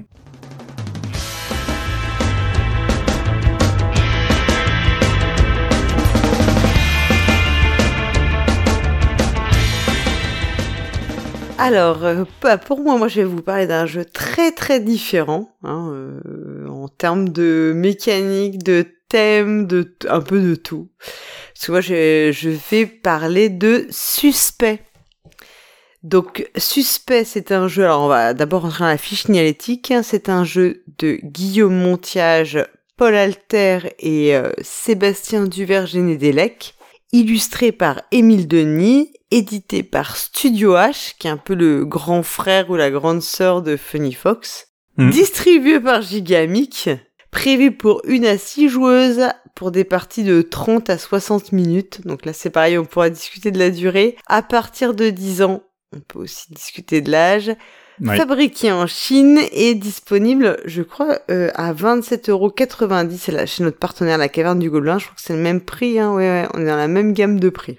Tout à fait. Alors Suspect, c'est le jeu d'enquête sorti euh, du côté Studio H, hein, parce que maintenant, ben, voilà, on le sait, hein, les jeux d'enquête ont quand même la grosse cote. Euh, il y en a partout, tout le monde en fait, tout le monde veut son jeu d'enquête, et donc c'est celui qui a été sorti par Studio H. Il est sorti, j'ai vérifié, il avait, il devait sortir, je pense plutôt faire février, mais au final il a été, euh, il a été sorti en avril, donc on est encore un petit peu presque dans les nouveautés, tu vois. D'accord. Ils ont pris un peu de temps, c'est vrai, parce qu'on avait testé le scénario d'introduction au Speed Digital. Voilà, c'est ce que j'allais dire. Ouais, parce que c'est un jeu dont on a entendu parler depuis un bout de temps, dont on avait entendu parler depuis un bout de temps, mais la boîte euh, physique, je crois que j'ai revérifié, hein, c'est début avril, la, la, sortie vraiment de, de, la boîte. Et comme tu l'as dit, il y a eu une démonstration qui a été euh, disponible au Spiel Digital, donc euh, vous l'aviez évoqué l'année dernière dans votre émission, et qui euh, démo, donc c'est un scénario de démo, parce que bon, vous allez le comprendre, enfin je vais le révéler après, c'est un jeu d'enquête, donc c'est un jeu à scénario. Et euh, il y a un scénario de démo qui a été fourni, notamment moi, moi je l'avais eu euh, via mon abonnement à Plateau Magazine donc euh, mhm. qui a été voilà qui est très très ils l'ont donné à plusieurs occasions effectivement. Voilà. Donc voilà suspect bah, son nom l'indique c'est un jeu euh, d'enquête coopératif. Donc euh, plutôt dans voilà dans cette veine coopérative hein, il y a quelques jeux d'enquête qui sont compétitifs mais c'est quand même moins ce qu'on retrouve aujourd'hui. À scénario c'est-à-dire que ce n'est pas un jeu d'enquête c'est-à-dire un jeu à thème policier ou d'enquête avec un système plus de déduction par élimination comme on peut trouver dans certains jeux type Sherlock 13 un petit peu tu vois ce que je veux dire hein, où c'est plus ou euh, The Key qui a un thème d'enquête mais en fait tu mhm. vas trouver un coupable en éliminant par logique pure là on est vraiment dans du scénario donc il y a une partie très d'interprétation d'indices, de euh, sensibilité, d'empathie avec euh, ce qu'on t'explique, enfin vraiment de un peu de, de toi-même que tu vas donner pour pouvoir euh, démêler les fils, donc les fils en fait de de, de l'intrigue. Dans la boîte, donc on trouve trois enquêtes qui sont des enquêtes principales, donc qui s'appelle euh, Meurtre au manoir Alistair, La dernière tirade, Les ailes de la vengeance. Et euh, je l'ai dit, il y a un scénario euh, de démonstration qui s'appelle, qui permet en fait de se familiariser avec les mécaniques du jeu, qui s'appelle le bien nommé, hein, le cas McGuffin. Alors en fait, tous ces scénarios, ces titres sont des petits hommages à chaque fois à des auteurs, des réalisateurs, enfin voilà, des, des thèmes qu'on retrouvera. Je, reviendrai un peu dessus parce que c'est un, un, élément assez important, je, je pense, du jeu pour son identité. C'est un jeu d'enquête à base de paquets de cartes. Donc on est en terrain très connu. En gros, hmm. on va avoir un paquet de cartes numéroté. On va commencer avec euh, une feuille format A4 qui va nous dévoiler un peu le pitch de notre intrigue, ce qui s'est passé là un peu le l'avant, comment on arrive là? Parce que on incarne un personnage qui s'appelle Claire Harper. Donc c'est le personnage en fait euh, fil conducteur de, de toutes les enquêtes. On est, c'est donc une jeune euh, étudiante ou euh, jeune diplômée en, en, criminologie, première femme un peu diplômée euh, dans les, ça se passe dans les années 20, les années 30. Et euh, on va donc être ce personnage et bah on est un peu comme tous les personnages d'Agatha Christie, c'est partout où on va, il y a un meurtre c'est pas de chance. Tu vas en vacances n'importe où, tu prends le train, tu vas au théâtre, tu vas en croisière sur le Nil, tu vas manger chez des amis, il y a quelqu'un qui se fait massacrer là où tu vas. Donc, en fait, cette personne n'est pas à inviter, il faut arrêter de l'inviter parce que voilà, c'est. Tu es le chat noir. Euh, en fait, ou, alors au bout d'un moment, tu finis par dire que c'est elle la criminelle, c'est une serial killeuse, mais et, et, donc c'est un peu le personnage, le fil conducteur, et donc on, on, on, on enquête par ses yeux, enfin en tout cas parce que on a cette, euh, elle est, euh, elle travaille un peu, je, je, je crois que c'est pour le, le procureur d'Édimbourg et donc en fait finalement on est un petit peu son, son... c'est comme ça qu'on se retrouve mêlé à tous ces crimes et que tout le monde a envie de nous confier les enquêtes les plus compliquées du monde. Donc on a ce paquet de cartes et donc on a ce petit feuillet A4 euh, avec le, le, pitch de départ dans lesquels vont nous être livrées finalement les questions liées à l'enquête auquel on va répondre. Donc là, ça c'est une première, on les a dès le début de notre enquête, on sait quelles questions vont nous être posées. Il n'y a pas de euh, découverte de fin de partie avec des questions improbables où on nous parle d'un truc, euh, enfin dont on n'a jamais entendu parler et on, on sait même pas de, enfin quel rapport avec ce, ce sur quoi on enquête. Ou puis ça reste des questions très génériques. Euh. Alors ça reste des questions génériques. Hein. Généralement, c'est quoi? C'est qui est le meurtrier? Quel est son mobile? Qu'est-ce qu'il a trahi? Ça reste générique. Ça peut te dévoiler quelques trucs, mais enfin, euh, c'est vraiment très limité euh, et euh, dans l'ensemble pas plus que ça. Et donc on va souvent je retourner la première carte et là c'est parti. On va avoir une première carte qui va être notre premier contact dans l'enquête, premier personnage qu'on interroge souvent et il va nous donner souvent un document annexe qui va être soit un plan, soit enfin un document qui va nous donner accès par des numéros, des pastilles de numéros, souvent des plans, à d'autres personnages. Et si on va les ou d'autres lieux, Euh, et on va aller, on va en fait de numéro en numéro de carte, on va mener notre enquête. Donc ça c'est quelque chose de très, j'ai envie de dire, super classique. hein. Enfin, je, je sais pas si toi t'es t'es très fan et très rompu aux jeux d'enquête. Alors j'en Euh, ai fait quelques-uns et c'est vrai que je trouve qu'il n'y a pas beaucoup de renouveau. Donc euh, ça, me- voilà, je suis, je suis Je bien suis moins, totalement bien moins attiré maintenant. Ouais. Alors celui-là, je sais pas si tu l'as dit, mais euh, déjà la première particularité, c'est que le paquet de cartes, on l'étale complètement sur la table. Je sais pas si c'est quelque chose que tu as fait. Non, pas du tout. Moi je l'ai En gardé fait, en dans- pioche. hein. Dans la version numérique, et, et en fait, tu l'étales et donc du coup, tu vois les numéros, euh, quel À quoi personnage ils. Ah ouais, moi j'ai non non, Ouais. moi je l'ai laissé en pioche et euh, en fait c'est vrai que t'as dans les numéros bah tu tu as le système à la Sherlock Holmes détective conseil où c'est plutôt des numéros que tu vas chercher dans un livret que tu Mhm. retrouves aussi dans des meurtres euh, minuit, meurtres en mer, etc. Et après t'as plus les paquets de cartes à la euh, Crime Zoom ou détective en fait. Hein. Euh, Là on est, moi je suis restée dans la, la cette, ce, ce côté paquet de cartes à ne pas aller trop me dévoiler euh, ce qu'il y avait sur chaque numéro de carte pour pas être influencé par euh, sur- alors pas les personnages parce que le personnage c'est assez évident en fait t'as une illustration du personnage mais plus pour les lieux en- finalement ou les surtout les objets que tu peux découvrir et qui que tu ne vois pas tant que tu n'as pas été dans parce qu'en fait t'as trois catégories de cartes. T'as les personnages qui sont des cartes avec un cartouche rouge les lieux cartouche bleu et les objets qui sont cartouche jaune et souvent les objets tu les trouves en fouillant dans des lieux donc il faut d'abord que tu été dans le lieu, que tu aies retourné le lieu et que tu aies accès à l'objet. C'est pour ça que moi j'avoue que je regarde pas trop parce que Mhm. j'ai tendance moi à être très je disais que je suis un peu tricheuse. Tu, tu si tu écoutes euh, Proxilo, tu sais que je triche facilement et donc moi j'ai tendance un peu à très vite euh, avoir la, la, la main pas baladeuse mais la main retourneuse de cartes par er- par erreur. Donc euh, si je vois un objet un peu intéressant, je peux être amenée un peu à les regarder, euh, tu vas avoir les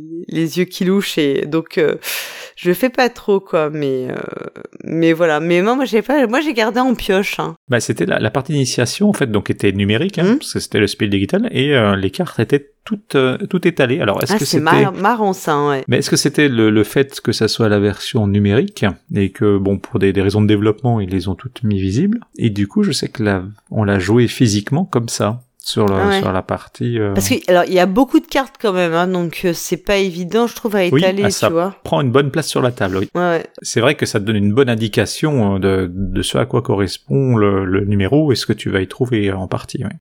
Après, c'est vrai que ça ressemble en ça, c'est pas très novateur par rapport à euh, tous les jeux de la même famille, les jeux d'enquête. C'est quand même principalement, tu vois, je, je, je réfléchis un peu, mais c'est fonctionne un peu tous de cette façon. C'est-à-dire qu'il y a un moyen d'avoir accès à des numéros, des numéros de cartes que tu retournes qui te donnent des indices, Hmm. Qui renvoie vers d'autres numéros de voilà, cartes. qui renvoient vers d'autres numéros, et ainsi de suite. Tu construis une espèce de carte mentale de numéros qui s'imbriquent, les, enfin, une sorte de, voilà, de, de plan de numéros, une cartographie. Là-dessus, c'est pas, on peut pas dire qu'on est dans l'originalité. Est-ce que ça, alors, ça lorgne, moi je trouve que ça ressemble beaucoup à Chronicle of Crimes, d'une certaine Mhm. manière.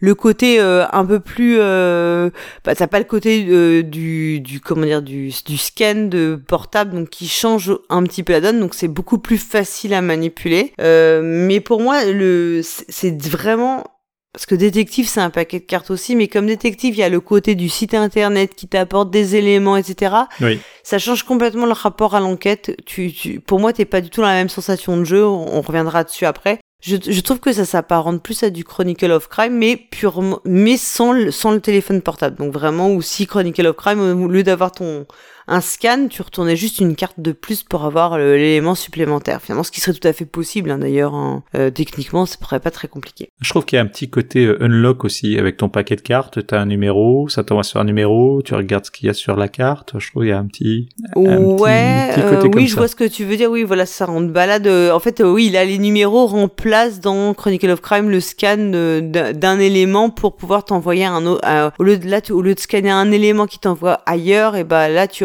as un, un numéro qui t'envoie ailleurs, effectivement. Et du coup, c'est assez simple. Hein. On comprend bien que la, la prise en main, elle est très très simple. hein. Je veux dire, euh, euh, en dehors de la complexité de l'enquête et tout, un enfant de 7 ans qui sait re- lire les numéros peut jouer. Enfin, je veux dire, si c'est juste ça, c'est facile. Oui. C'est vraiment un gameplay ultra minimaliste. Et je pense que le but d'avoir un... Enfin, je, je, je- j'extrapole peut-être, mais le but du gameplay minimaliste est euh, pour que les gens ne soient pas pollués parce que euh, par euh, soit soit immergés dans l'enquête et ne soient pas pollués par des détails annexes. Et c'est vrai que moi, je le dis souvent, dès que t'as des jeux qui se veulent un peu narratifs, un peu immersifs, et que t'as beaucoup de gameplay, euh, c'est très compliqué parce que souvent tu vas avoir des, des, hésitations, des erreurs, des incompréhensions qui vont te sortir finalement du côté euh, bah, de la du côté scénario, narration, etc. Donc là-dessus, c'est très bien fait. Hein. C'est-à-dire, c'est euh, j'ai presque envie de dire, tu pourrais ne pas lire la règle du jeu en tant que telle, parce qu'en fait, euh, c'est mmh. ultra très guidé. Oui. Enfin, c'est à moins d'être vraiment euh, complètement. Euh... Enfin, je, je, pense que naturellement, c'est ce qu'on ferait tous si on nous donne le paquet de cartes. On arrive tous à comprendre ce qu'il faut faire avec. Donc, euh, bah euh, voilà, c'est un des trucs bien, c'est quand même que le gameplay est vraiment très très accessible. Mais j'ai envie de te dire, c'est pas le premier parce qu'il y a beaucoup d'autres jeux. Hein, tous les jeux d'enquête, ils ont des gameplays qui se veulent quand même relativement accessibles. Peut-être que des jeux comme euh, Détective, etc., ils ont ou Chronicle of Crime, ils ont ce côté technologique qui va te mettre peut-être un peu en porte-à-faux par rapport à une partie de la population qui serait pas forcément à l'aise avec soit euh, l'utilisation d'internet soit l'utilisation du téléphone portable. Mm. euh, un autre truc qui est hyper bien dans le jeu, c'est cette idée d'avoir un personnage euh, féminin euh, fil conducteur qui est très chouette parce que voilà, c'est euh, parce que c'est un peu pareil. Euh, tout le monde sait que j'aime bien les jeux d'enquête. Tout le monde sait que je triche. Tout le monde sait que je euh, suis une fervente militante de le, comment dire, de la personnification, d'avoir des personnages féminins forts dans, dans des milieux plutôt masculins. Que c'est mmh. hyper important et que c'est bien aussi pour des joueuses et des joueurs d'incarner des personnages différents de ce qu'ils sont et de forcer, bah forcément les, surtout les hommes à être des personnages féminins. donc ça c'est bien d'avoir eu cette démarche d'avoir un personnage féminin fort et euh, un petit peu euh, bah, atypique et un peu très moderne par rapport à l'époque euh, qu'elle représente. Bon, c'est pas suffisamment utilisé dans le jeu à mon goût. Ça, ça fait partie des éléments un peu dommages il euh, y a pas, y a rien de plus que un, un, effet, narratif lié à ce personnage féminin. Donc ça, c'est euh, voilà, c'est c'est, il y a pas d'exploitation, il y a pas de talent particulier, il y a pas de, enfin de pas de pouf, c'est pas c'est pas des pouvoirs, mais de de capacité spéciale. C'est c'est plus un élément de narration qu'un élément vraiment de gameplay ça, mais je trouve que ça, ça apporte une certaine fraîcheur quand même, effectivement. Ils le mettent en avant et le fait que ce soit un personnage jeune et féminin, ils le mettent parfois en, décalage par rapport au, oui, auquel ouais, elle évolue. En fait, elle est, elle est aussi très moderne par rapport aux gens qu'elle rencontre. Ça, on le voit bien dans certaines euh, réflexions, dans certains échanges qu'elle a avec des personnages, parce que en fait, dans les cartes, on va avoir des dialogues hein, qui vont être. Euh, donc ça, ça joue. Après, ce qui est clair, c'est qu'on est dans, donc on l'a dit, un hein, suspect, c'est un hommage à. Enfin, je l'ai pas vraiment dit, mais vous avez compris, c'est un hommage au roman policier à l'anglaise, euh, donc dans la veine d'Agatha Christie, de Patricia Wentworth, de Naomi Marsh, toutes ces autrices, euh, beaucoup d'autrices euh, anglaises, où on boit le thé avec des scones et en même temps on s'assassine de la pire des manières, où on a des petites vieilles qui résolvent des meurtres abominables sans quitter leur salon tout en tricotant des chaussons pour les enfants de leur nièce. Enfin, on n'est pas du tout, on a un personnage, le personnage de Claire Harper, elle est en euh, rupture par rapport à des personnages comme Miss Marple. C'est pas une vieille dame euh, d'un petit village et tout, c'est une jeune femme très moderne. Donc ça, c'est assez chouette aussi d'avoir. Un... C'est pas euh, Maud Silver, c'est pas voilà, c'est pas Miss Marple. Elle est plus moderne que ça, donc ça c'est assez chouette quoi. Oui, elle est même plutôt en avance par rapport à. Plutôt en avance, et plutôt elle est elle est assez. je pense que ça c'est aussi un parti pris clairement du de l'édition et de l'auteur euh, là-dessus quoi. Et on va parler des auteurs parce que je pense que c'est un des gros points forts du jeu, c'est la qualité des intrigues. Parce que euh, faire des jeux d'enquête, c'est pas euh, donner, enfin faire des bonnes enquêtes policières et c'est pas donné en livre et c'est pas donné à tout le monde non plus dans un jeu. Parce qu'il faut que le niveau de difficulté soit vraiment bien dosé pour les joueuses c'est-à-dire qu'il faut pas que ce soit trop simple, mais il faut pas non plus que ce soit introuvable. Parce que, bah, si c'est introuvable, c'est très décourageant. Si c'est trop simple, il y a aucune enfin, il y a aucune, euh, voilà, euh, il y a aucun challenge, il y a aucune adversité. Enfin, c'est à vaincre sans péril, non triomphe sans gloire. Donc, c'est exactement ça dans les jeux d'enquête. Il faut que tu aies quand même un petit peu de, un petit peu de mordant. Donc, les auteurs, c'est, qui c'est? C'est Guillaume Montiage qui est euh, à l'origine de, de, l'écriture et je pense qui est du gameplay. donc, lui, c'est l'auteur de Kemet, c'est l'auteur de pas Nuit, donc c'était deux jeux édités chez Matago. Matago qui était en l'ancien euh, ancien euh, boîte où travaille euh, donc Hicham qui est le patron de Studio H. Il a écrit aussi des scénarios pour Time Stories, pour justement Unlock, pour Chronicle of Crime, donc c'est pas ses premières incursions ni dans le jeu d'enquête policière ni dans l'univers euh, d'Agatha Christie, puisque je pense qu'il l'a plus ou moins déjà euh, dit qu'il était assez euh, fan de cet univers-là et aussi de l'Égypte, ce qui a un lien avec un, des scénarios qu'on va retrouver. Euh, c'est aussi euh, Paul Alter, qui est un auteur, lui, de vraiment de romans policiers, qui euh, se réclame beaucoup euh, d'un de John Dixon Carr. Donc, je sais pas si tu connais John Dixon Carr, qui est vraiment, alors c'est un auteur, je pense américain et pas anglais. Je ne suis pas sûre, j'ai un doute, qui est pas hyper connu en France, mais vraiment moi que je conseille à tout le monde, qui est vraiment l'expert des meurtres des en en chambre close. Vraiment, tu sais, les meurtres, ah, vraiment les meurtres euh, impossibles euh, où tout était fermé avec triple verrou et, et, et, qui est vraiment et qui a fait des, des bouquins qui sont totalement euh, bluffants là-dessus. Très très un auteur très prolifique et qui a fait aussi un, un, un, livre un de ses il a fait un bouquin qui est un peu en qui frôle un peu le surnaturel qui s'appelle La chambre ardente que je vous conseille aussi un peu différent mais que je vous conseille vraiment qui est, qui est top quoi vraiment euh, super John Dixon Carr euh, un auteur extraordinaire et aussi euh, dans les auteurs on trouve Sébastien Duverger Nedelec qui lui est plutôt auteur de GN de scénario pour GN et donc de, aussi de jeux de rôle parce que je l'ai je l'ai retrouvé crédité pour Ecrime Ecrime qui est un jeu de rôle qui a été édité par Matago donc Paricham, vous voyez, les, liens. D'accord, il y a du lien dans tous les sens. Et l'illustrateur, c'est Émile Denis, qui a travaillé sur Takenoko, Kemet, édité par Matago, et aussi pour Ecrime. Donc tu vois, vraiment, on tourne... Les connexions, c'est... Voilà, il y a des connexions qui sont... Exactement. Donc je pense que tous ces gens-là, ils ont travaillé vraiment en, lien.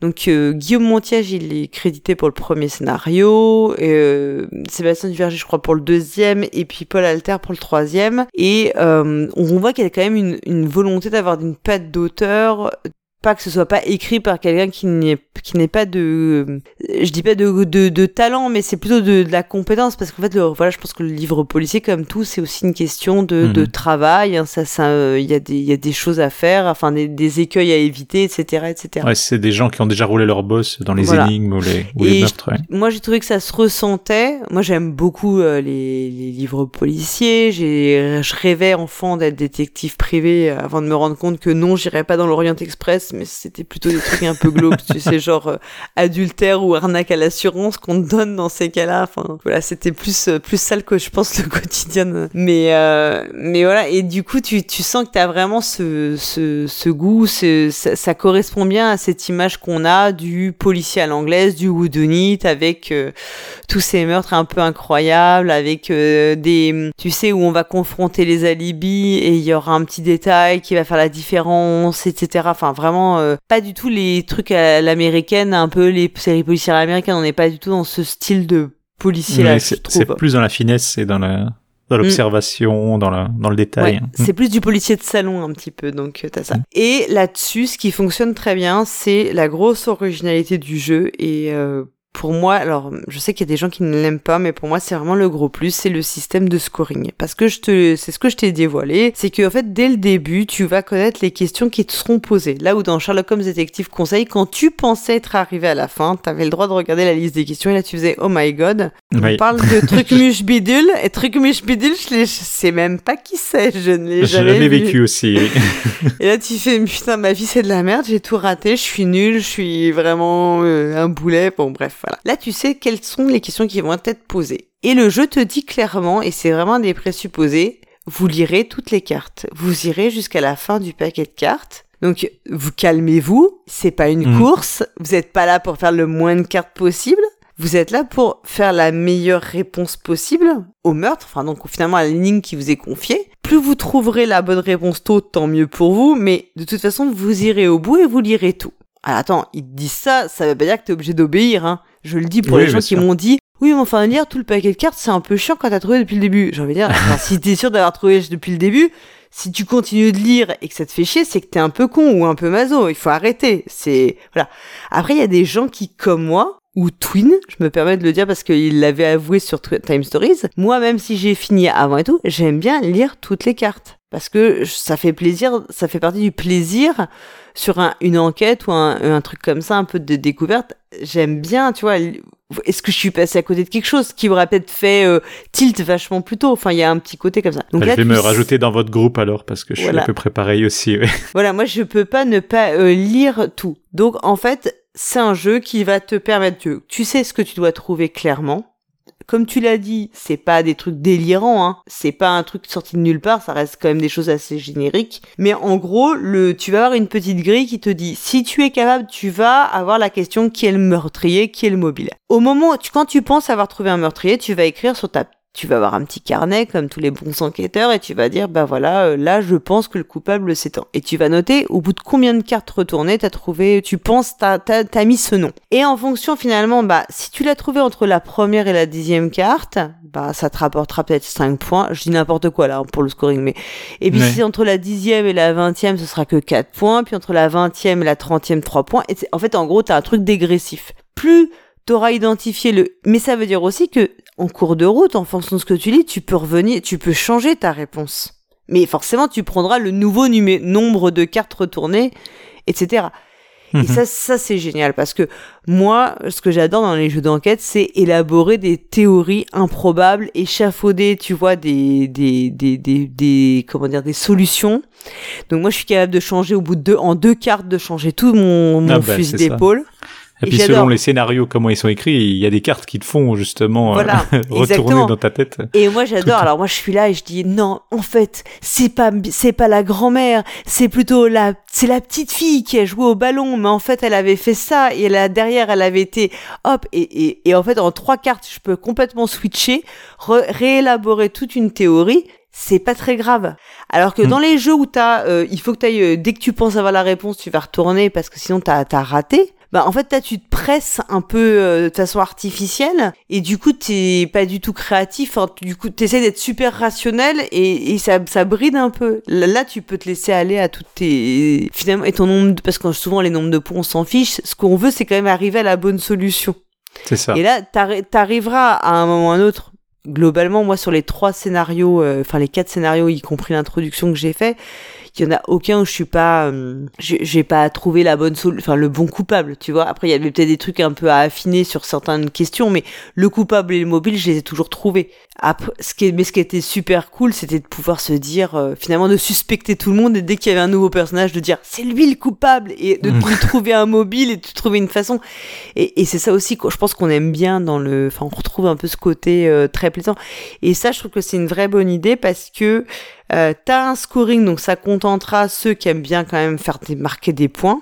Mais il est pas aussi euh, contraignant que d'autres. Et en plus, du coup, t'es, de toute façon, tu iras jusqu'à la lecture de toutes les cartes. Mm. Même si les trois dernières cartes, tu peut-être tu vas peut-être les lire en, diago parce que t'es vraiment sûr à 100%. Oui, elles n'apportent pas grand-chose peut-être aussi. Oui. Mm. T'as pas la frustration qu'on a sur certains jeux où tu te dis et parfois où tu retournes une carte et d'un coup tu te dis putain, mais non, mais si j'avais eu cette carte depuis le début, jamais je me serais fourvoyé dans telle euh, hypothèse ou ou t'es tout le temps, tu sais, compter tes cartes pour l'économie de cartes parce que euh, parce que voilà, ça va être le ton score pour rivaliser avec Sherlock Holmes que personne ne peut faire et et, et ça et, et voilà. Et donc je trouve que ça combiné au fait que les intrigues sont assez riches et sont propices à cette euh, cette mécanique de échafauder plein de d'histoires.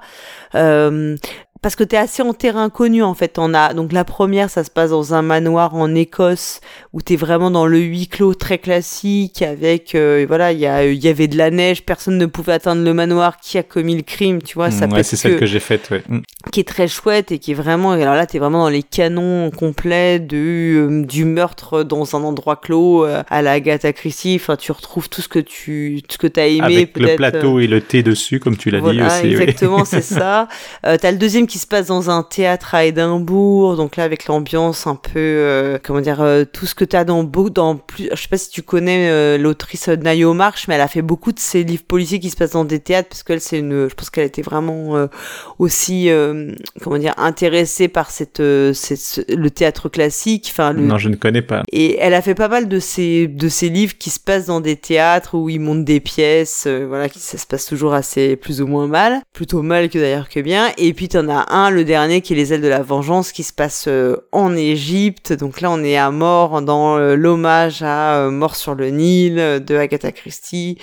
Enfin vraiment la, la, totale quoi. Donc t'es dans des trucs très très, euh, y a une sorte de et, et le scénario d'initiation qui est dans un train en hommage voilà, à l'Europe Express. Exactement, et qui s'appelle le K McGuffin, donc vraiment en plus au clin d'œil à Hitchcock. Donc t'as vraiment la totale euh, dans dans celui-là. Euh, tu vois qu'il respecte vraiment les canons et il y a un côté presque fan service, c'est-à-dire que tu oui clairement. Si t'aimes Agatha Christie, si t'aimes ce style-là, le Wood Unitel anglaise, vraiment, et ben là t'es t'en as pour, enfin t'as exactement tout ce que tu veux et tout ce que t'attends euh, d'une intrigue policière finalement. Donc. Et euh, est-ce que tu l'as joué comme nous, c'est-à-dire que t'as le droit de faire tes suppositions pour 5 points de, de 1 à 30 cartes, et est-ce que t'attends la 30e carte pour faire ta supposition ou est-ce que tu ah non, moi je, moi je fais une, dès la deuxième carte j'ai déjà une théorie tu vois. Donc moi je change j'ai fait 15 théories dans ma partie euh, mais toutes qui sont hyper euh, justifiées au moment où je les fais tu vois. Donc ah ben bien sûr oui donc euh, voilà. Et, et, et ça c'est vrai que moi je trouve que c'est euh, un des avantages enfin pour voilà quand t'aimes ce style là bah ça, ça, ça répond bien à ta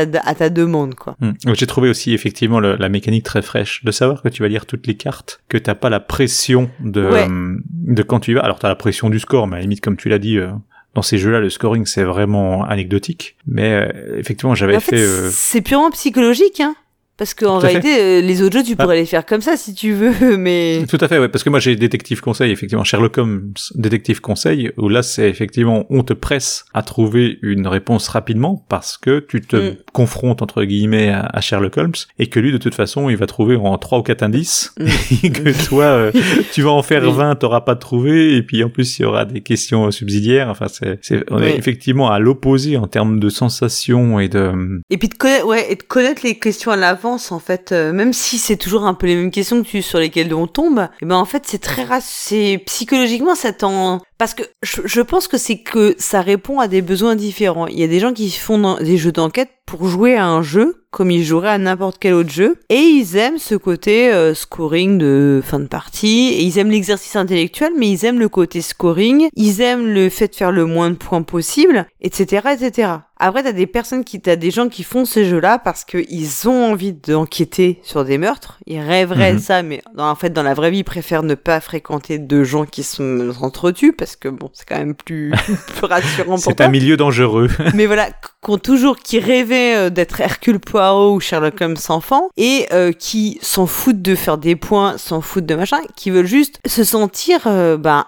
l'espace de, même si ça reste que sur un via un paquet de cartes, qui veulent se sentir à, à vivre cette expérience. Hmm. Et, et, voilà, clairement, on n'est pas du tout dans la même dans la même euh, on recherche pas la même chose. Enfin, enfin vraiment je pense que c'est une question de de, de qu'est-ce qu'on ce qu'on attend du jeu quoi. Et, et finalement de se connaître les questions ça te spoil rien du tout. C'est juste que comme ça c'est plus clair pour toi et ça te ça t'enlève une pression liée au fait et du coup t'es pas pollué à penser est-ce que je vais optimiser mon nombre de points ou les Sherlock System où j'ai un peu de moi j'ai un peu de mal avec ces jeux là où tu sais où tu sais tu vas pas avoir lire tous les indices. Il y a des indices que tu, tu dois économiser pour eh ben, euh, que les points soient voilà ces jeux-là, pour moi, ce sont des faux jeux d'enquête parce qu'en fait, tu passes ton temps non pas à réfléchir à l'enquête. Moi, je suis pollué par le fait de savoir est-ce que je dois défausser l'indice ou pas pour optimiser mon scoring et tout. Et moi, des enquêtes de ce jeu-là où j'ai fait, on avait fait des sans fautes sur le, la résolution. On a perdu vachement de points par rapport aux, cartes. Et moi, c'est, alors là, c'est encore plus que frustrant parce que je suis écœuré quand je sors de là. Je me dis, mais merde, c'est pas, enfin, ça reste un jeu, c'est pas un jeu hmm. d'optimisation d'action. Enfin, ça reste un jeu d'enquête. le, but n'est plus de trouver le,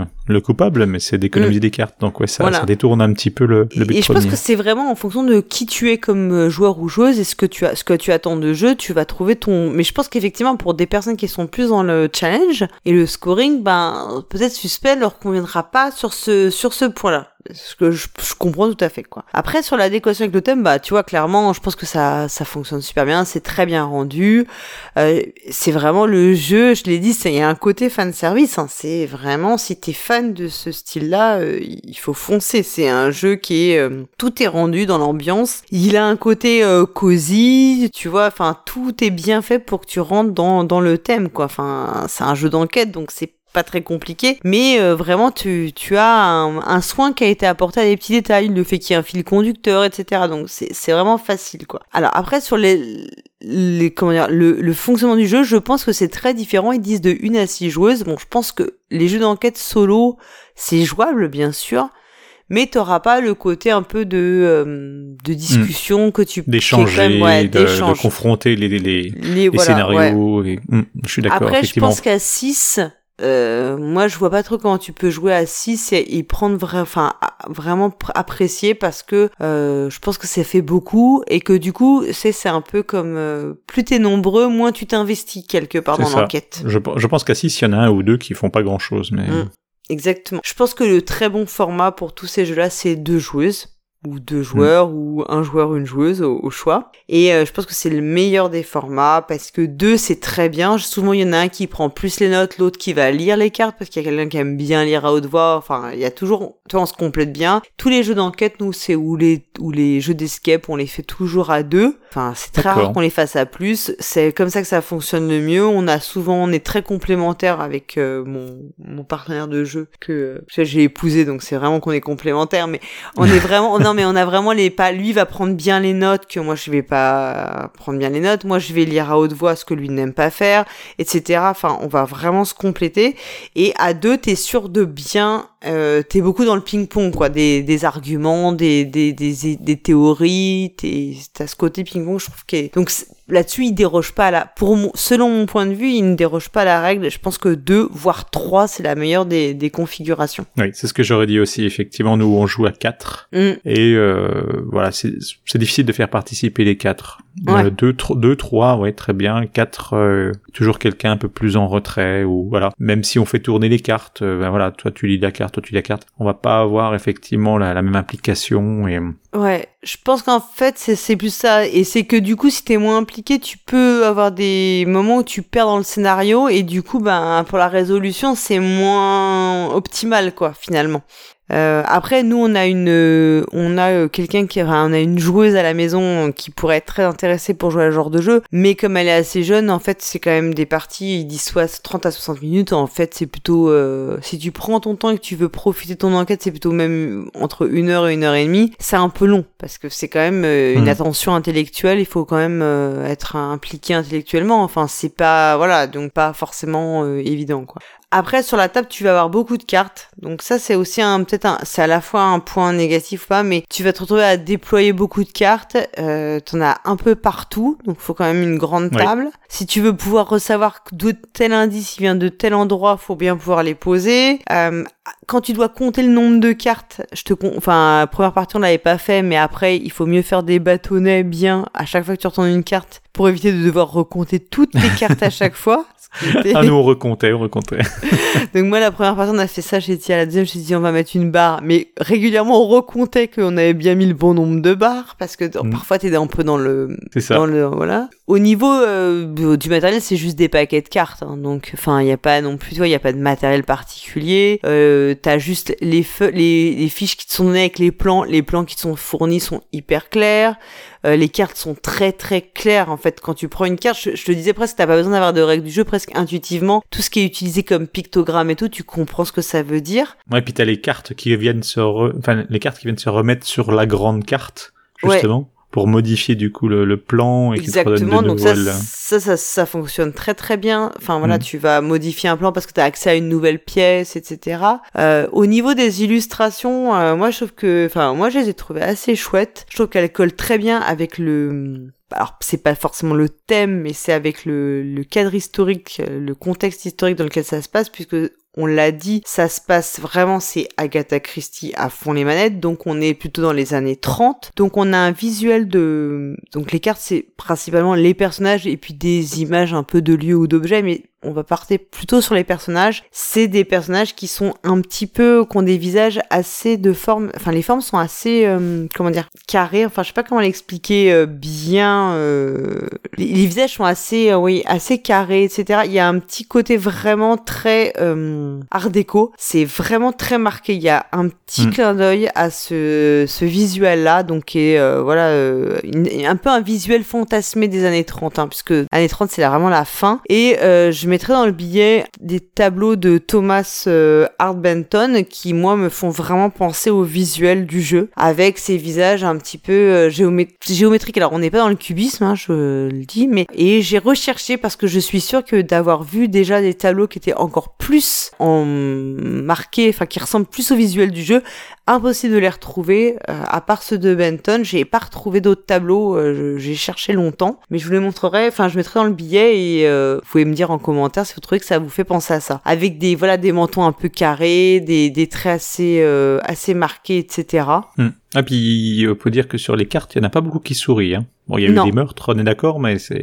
Voilà, et, et, le, et je trouve que ça, ça colle avec voilà une, une certaine vision des années 30. Enfin, je, je trouve que c'était assez, assez chouette. Et mm. alors, quand on voit le, le travail que fait l'illustrateur en dehors de ça, ça n'a aucun rapport, quoi. Enfin, très euh, pas pas forcément euh, en lien. Donc, je pense qu'il y a vraiment eu un travail euh, particulier sur le fait que ce soit c'est ce ce rendu là, quoi. Donc, j'ai essayé de chercher à savoir s'il avait eu des inspirations particulières et tout. J'ai j'ai pas trouvé. Donc, mais j'ai trouvé ça assez je trouve que c'est assez quand même original. Ensuite, alors le public du jeu, euh, je l'ai dit, il faut vraiment aimer les enquêtes policières à l'anglaise, faut aimer ce style-là, faut aimer le jeu d'enquête, le jeu d'enquête à scénario, le jeu d'enquête qui est fait pour faire de l'enquête. Je pense que c'est pas du tout un jeu familial, c'est pas un jeu fait pour faire avec jouer avec vos enfants. Ah, on est quand même sur des, des ambiances de meurtre quand même, donc on sait c'est pas tant que ça, c'est que d'abord c'est quand même un peu long et puis euh, faut vraiment rentrer dans le faut rentrer dans le, dans ces univers là quoi. Donc c'est quand même beaucoup de déduction, ça je pense que pour des enfants ça peut paraître un peu euh, tu vois long etc. en dehors même des, de l'aspect meurtre qui est très euh, Oui, et puis l'idée de, de remettre en cause toutes ces précédentes mm. conclusions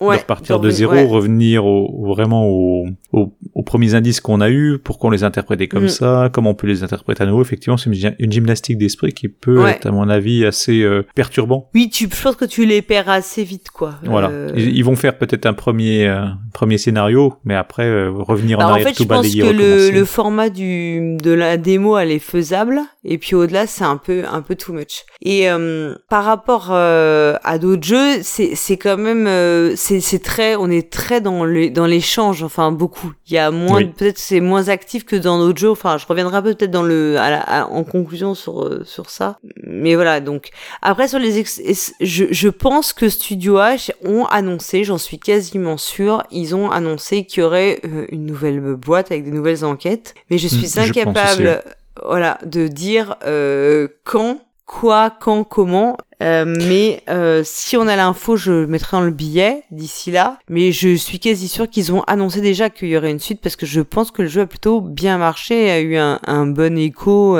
auprès des amateurs de jeux d'enquête.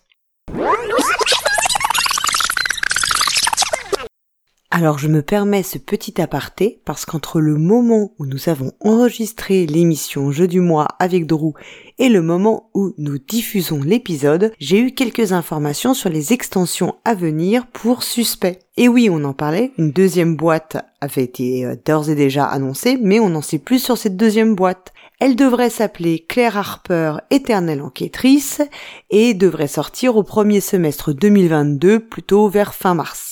Ce sera une boîte standalone où on retrouvera donc le personnage de Claire Harper, mais cette fois-ci à trois moments de sa vie.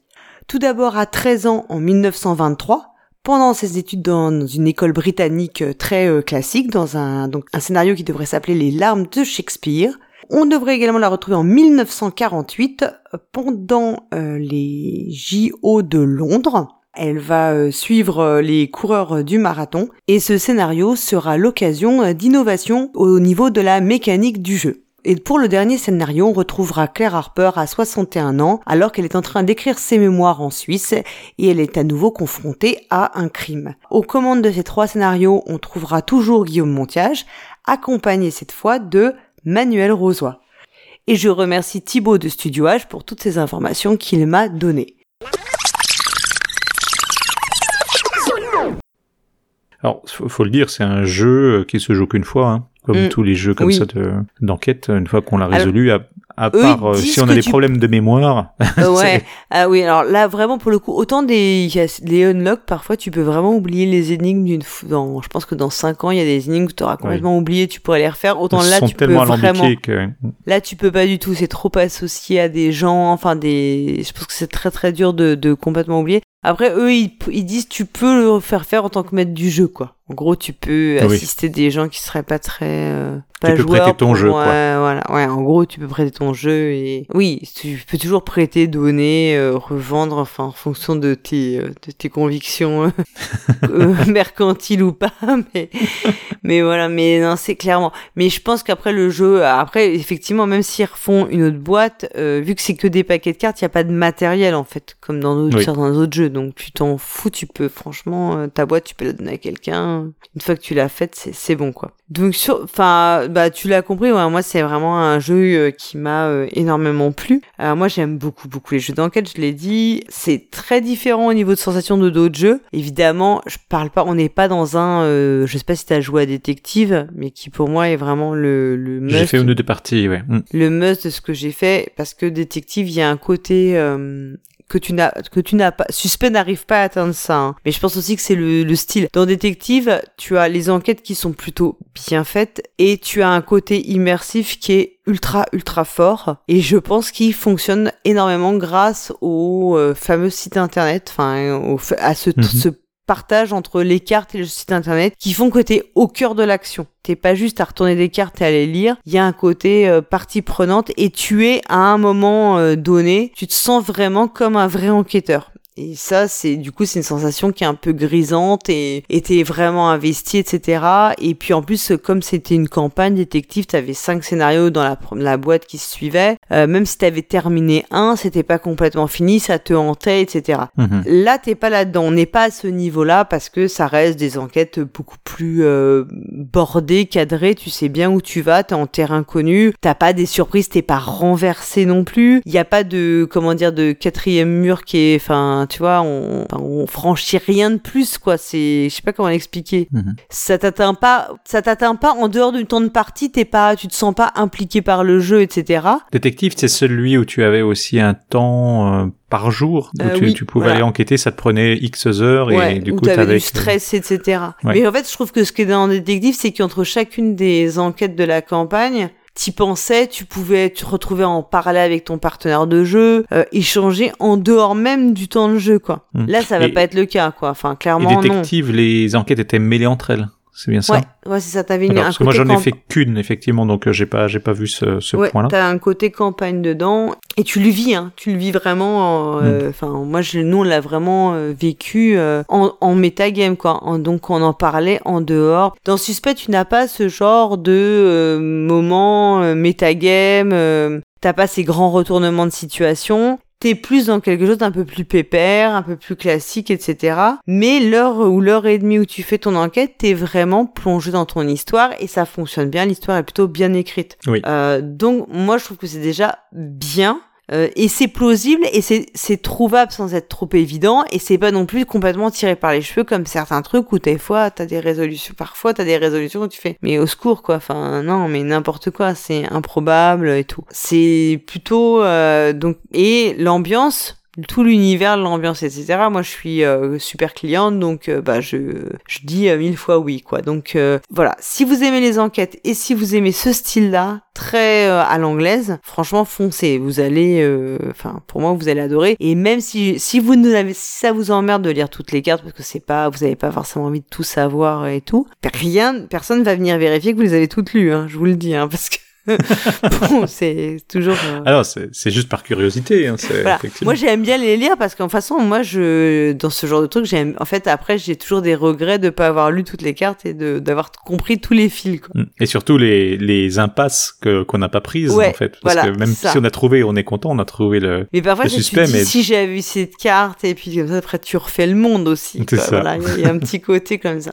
Donc c'est un jeu de Guillaume Montiage, Paul Alter et euh, Sébastien Duverger-Nedelec, illustré par Émile Denis, pardon, édité par Studio H, distribué par Gigamic, proposé pour une à six joueuses. Moi je, vous préconise deux joueuses euh, pour des parties de 30 à 60 minutes, je dirais plutôt de 60 à 90 minutes si vous prenez le temps de bien profiter des enquêtes, etc., etc à partir de 10 ans. Oui, alors là c'est pareil en fait. Oui, bien sûr, en vrai, c'est pas en termes de gameplay, mais c'est plutôt en termes d'intérêt de jeu. Je pense que avant 12-14 ans, ça enfin, je pense que ça n'a pas forcément d'intérêt. Il est fabriqué en Chine. Il est proposé à 27,90€ chez notre partenaire La Caverne du Gobelin. Bah écoute, il est temps, on peut conclure cette émission. Ouais. Ben, que vous ayez aimé ou non notre émission, faites-le nous savoir en laissant un commentaire sur le site podcast.proxy-jeu.fr proxy avec un i et jeu avec un x. Vous y trouverez toutes les infos sur les sujets que nous avons abordés pendant cette émission, avec quelques photos pour illustrer tout ça. Ouais. Et alors, vous pouvez également bien sûr nous contacter sur Twitter, Facebook, Instagram, euh, LinkedIn, Tinder. Non, je, je me trompe. Non, non. Et puis surtout, le plus important, c'est de parler de nous autour de vous, bien évidemment. Alors, on se retrouve la semaine prochaine pour Sortons le grand jeu, hein, qui sera consacré à la bonne paye. Et puis le mois prochain pour un nouvel épisode de Jeu du mois avec un nouveau duo absolument incroyable. Et en attendant, jouez, bien.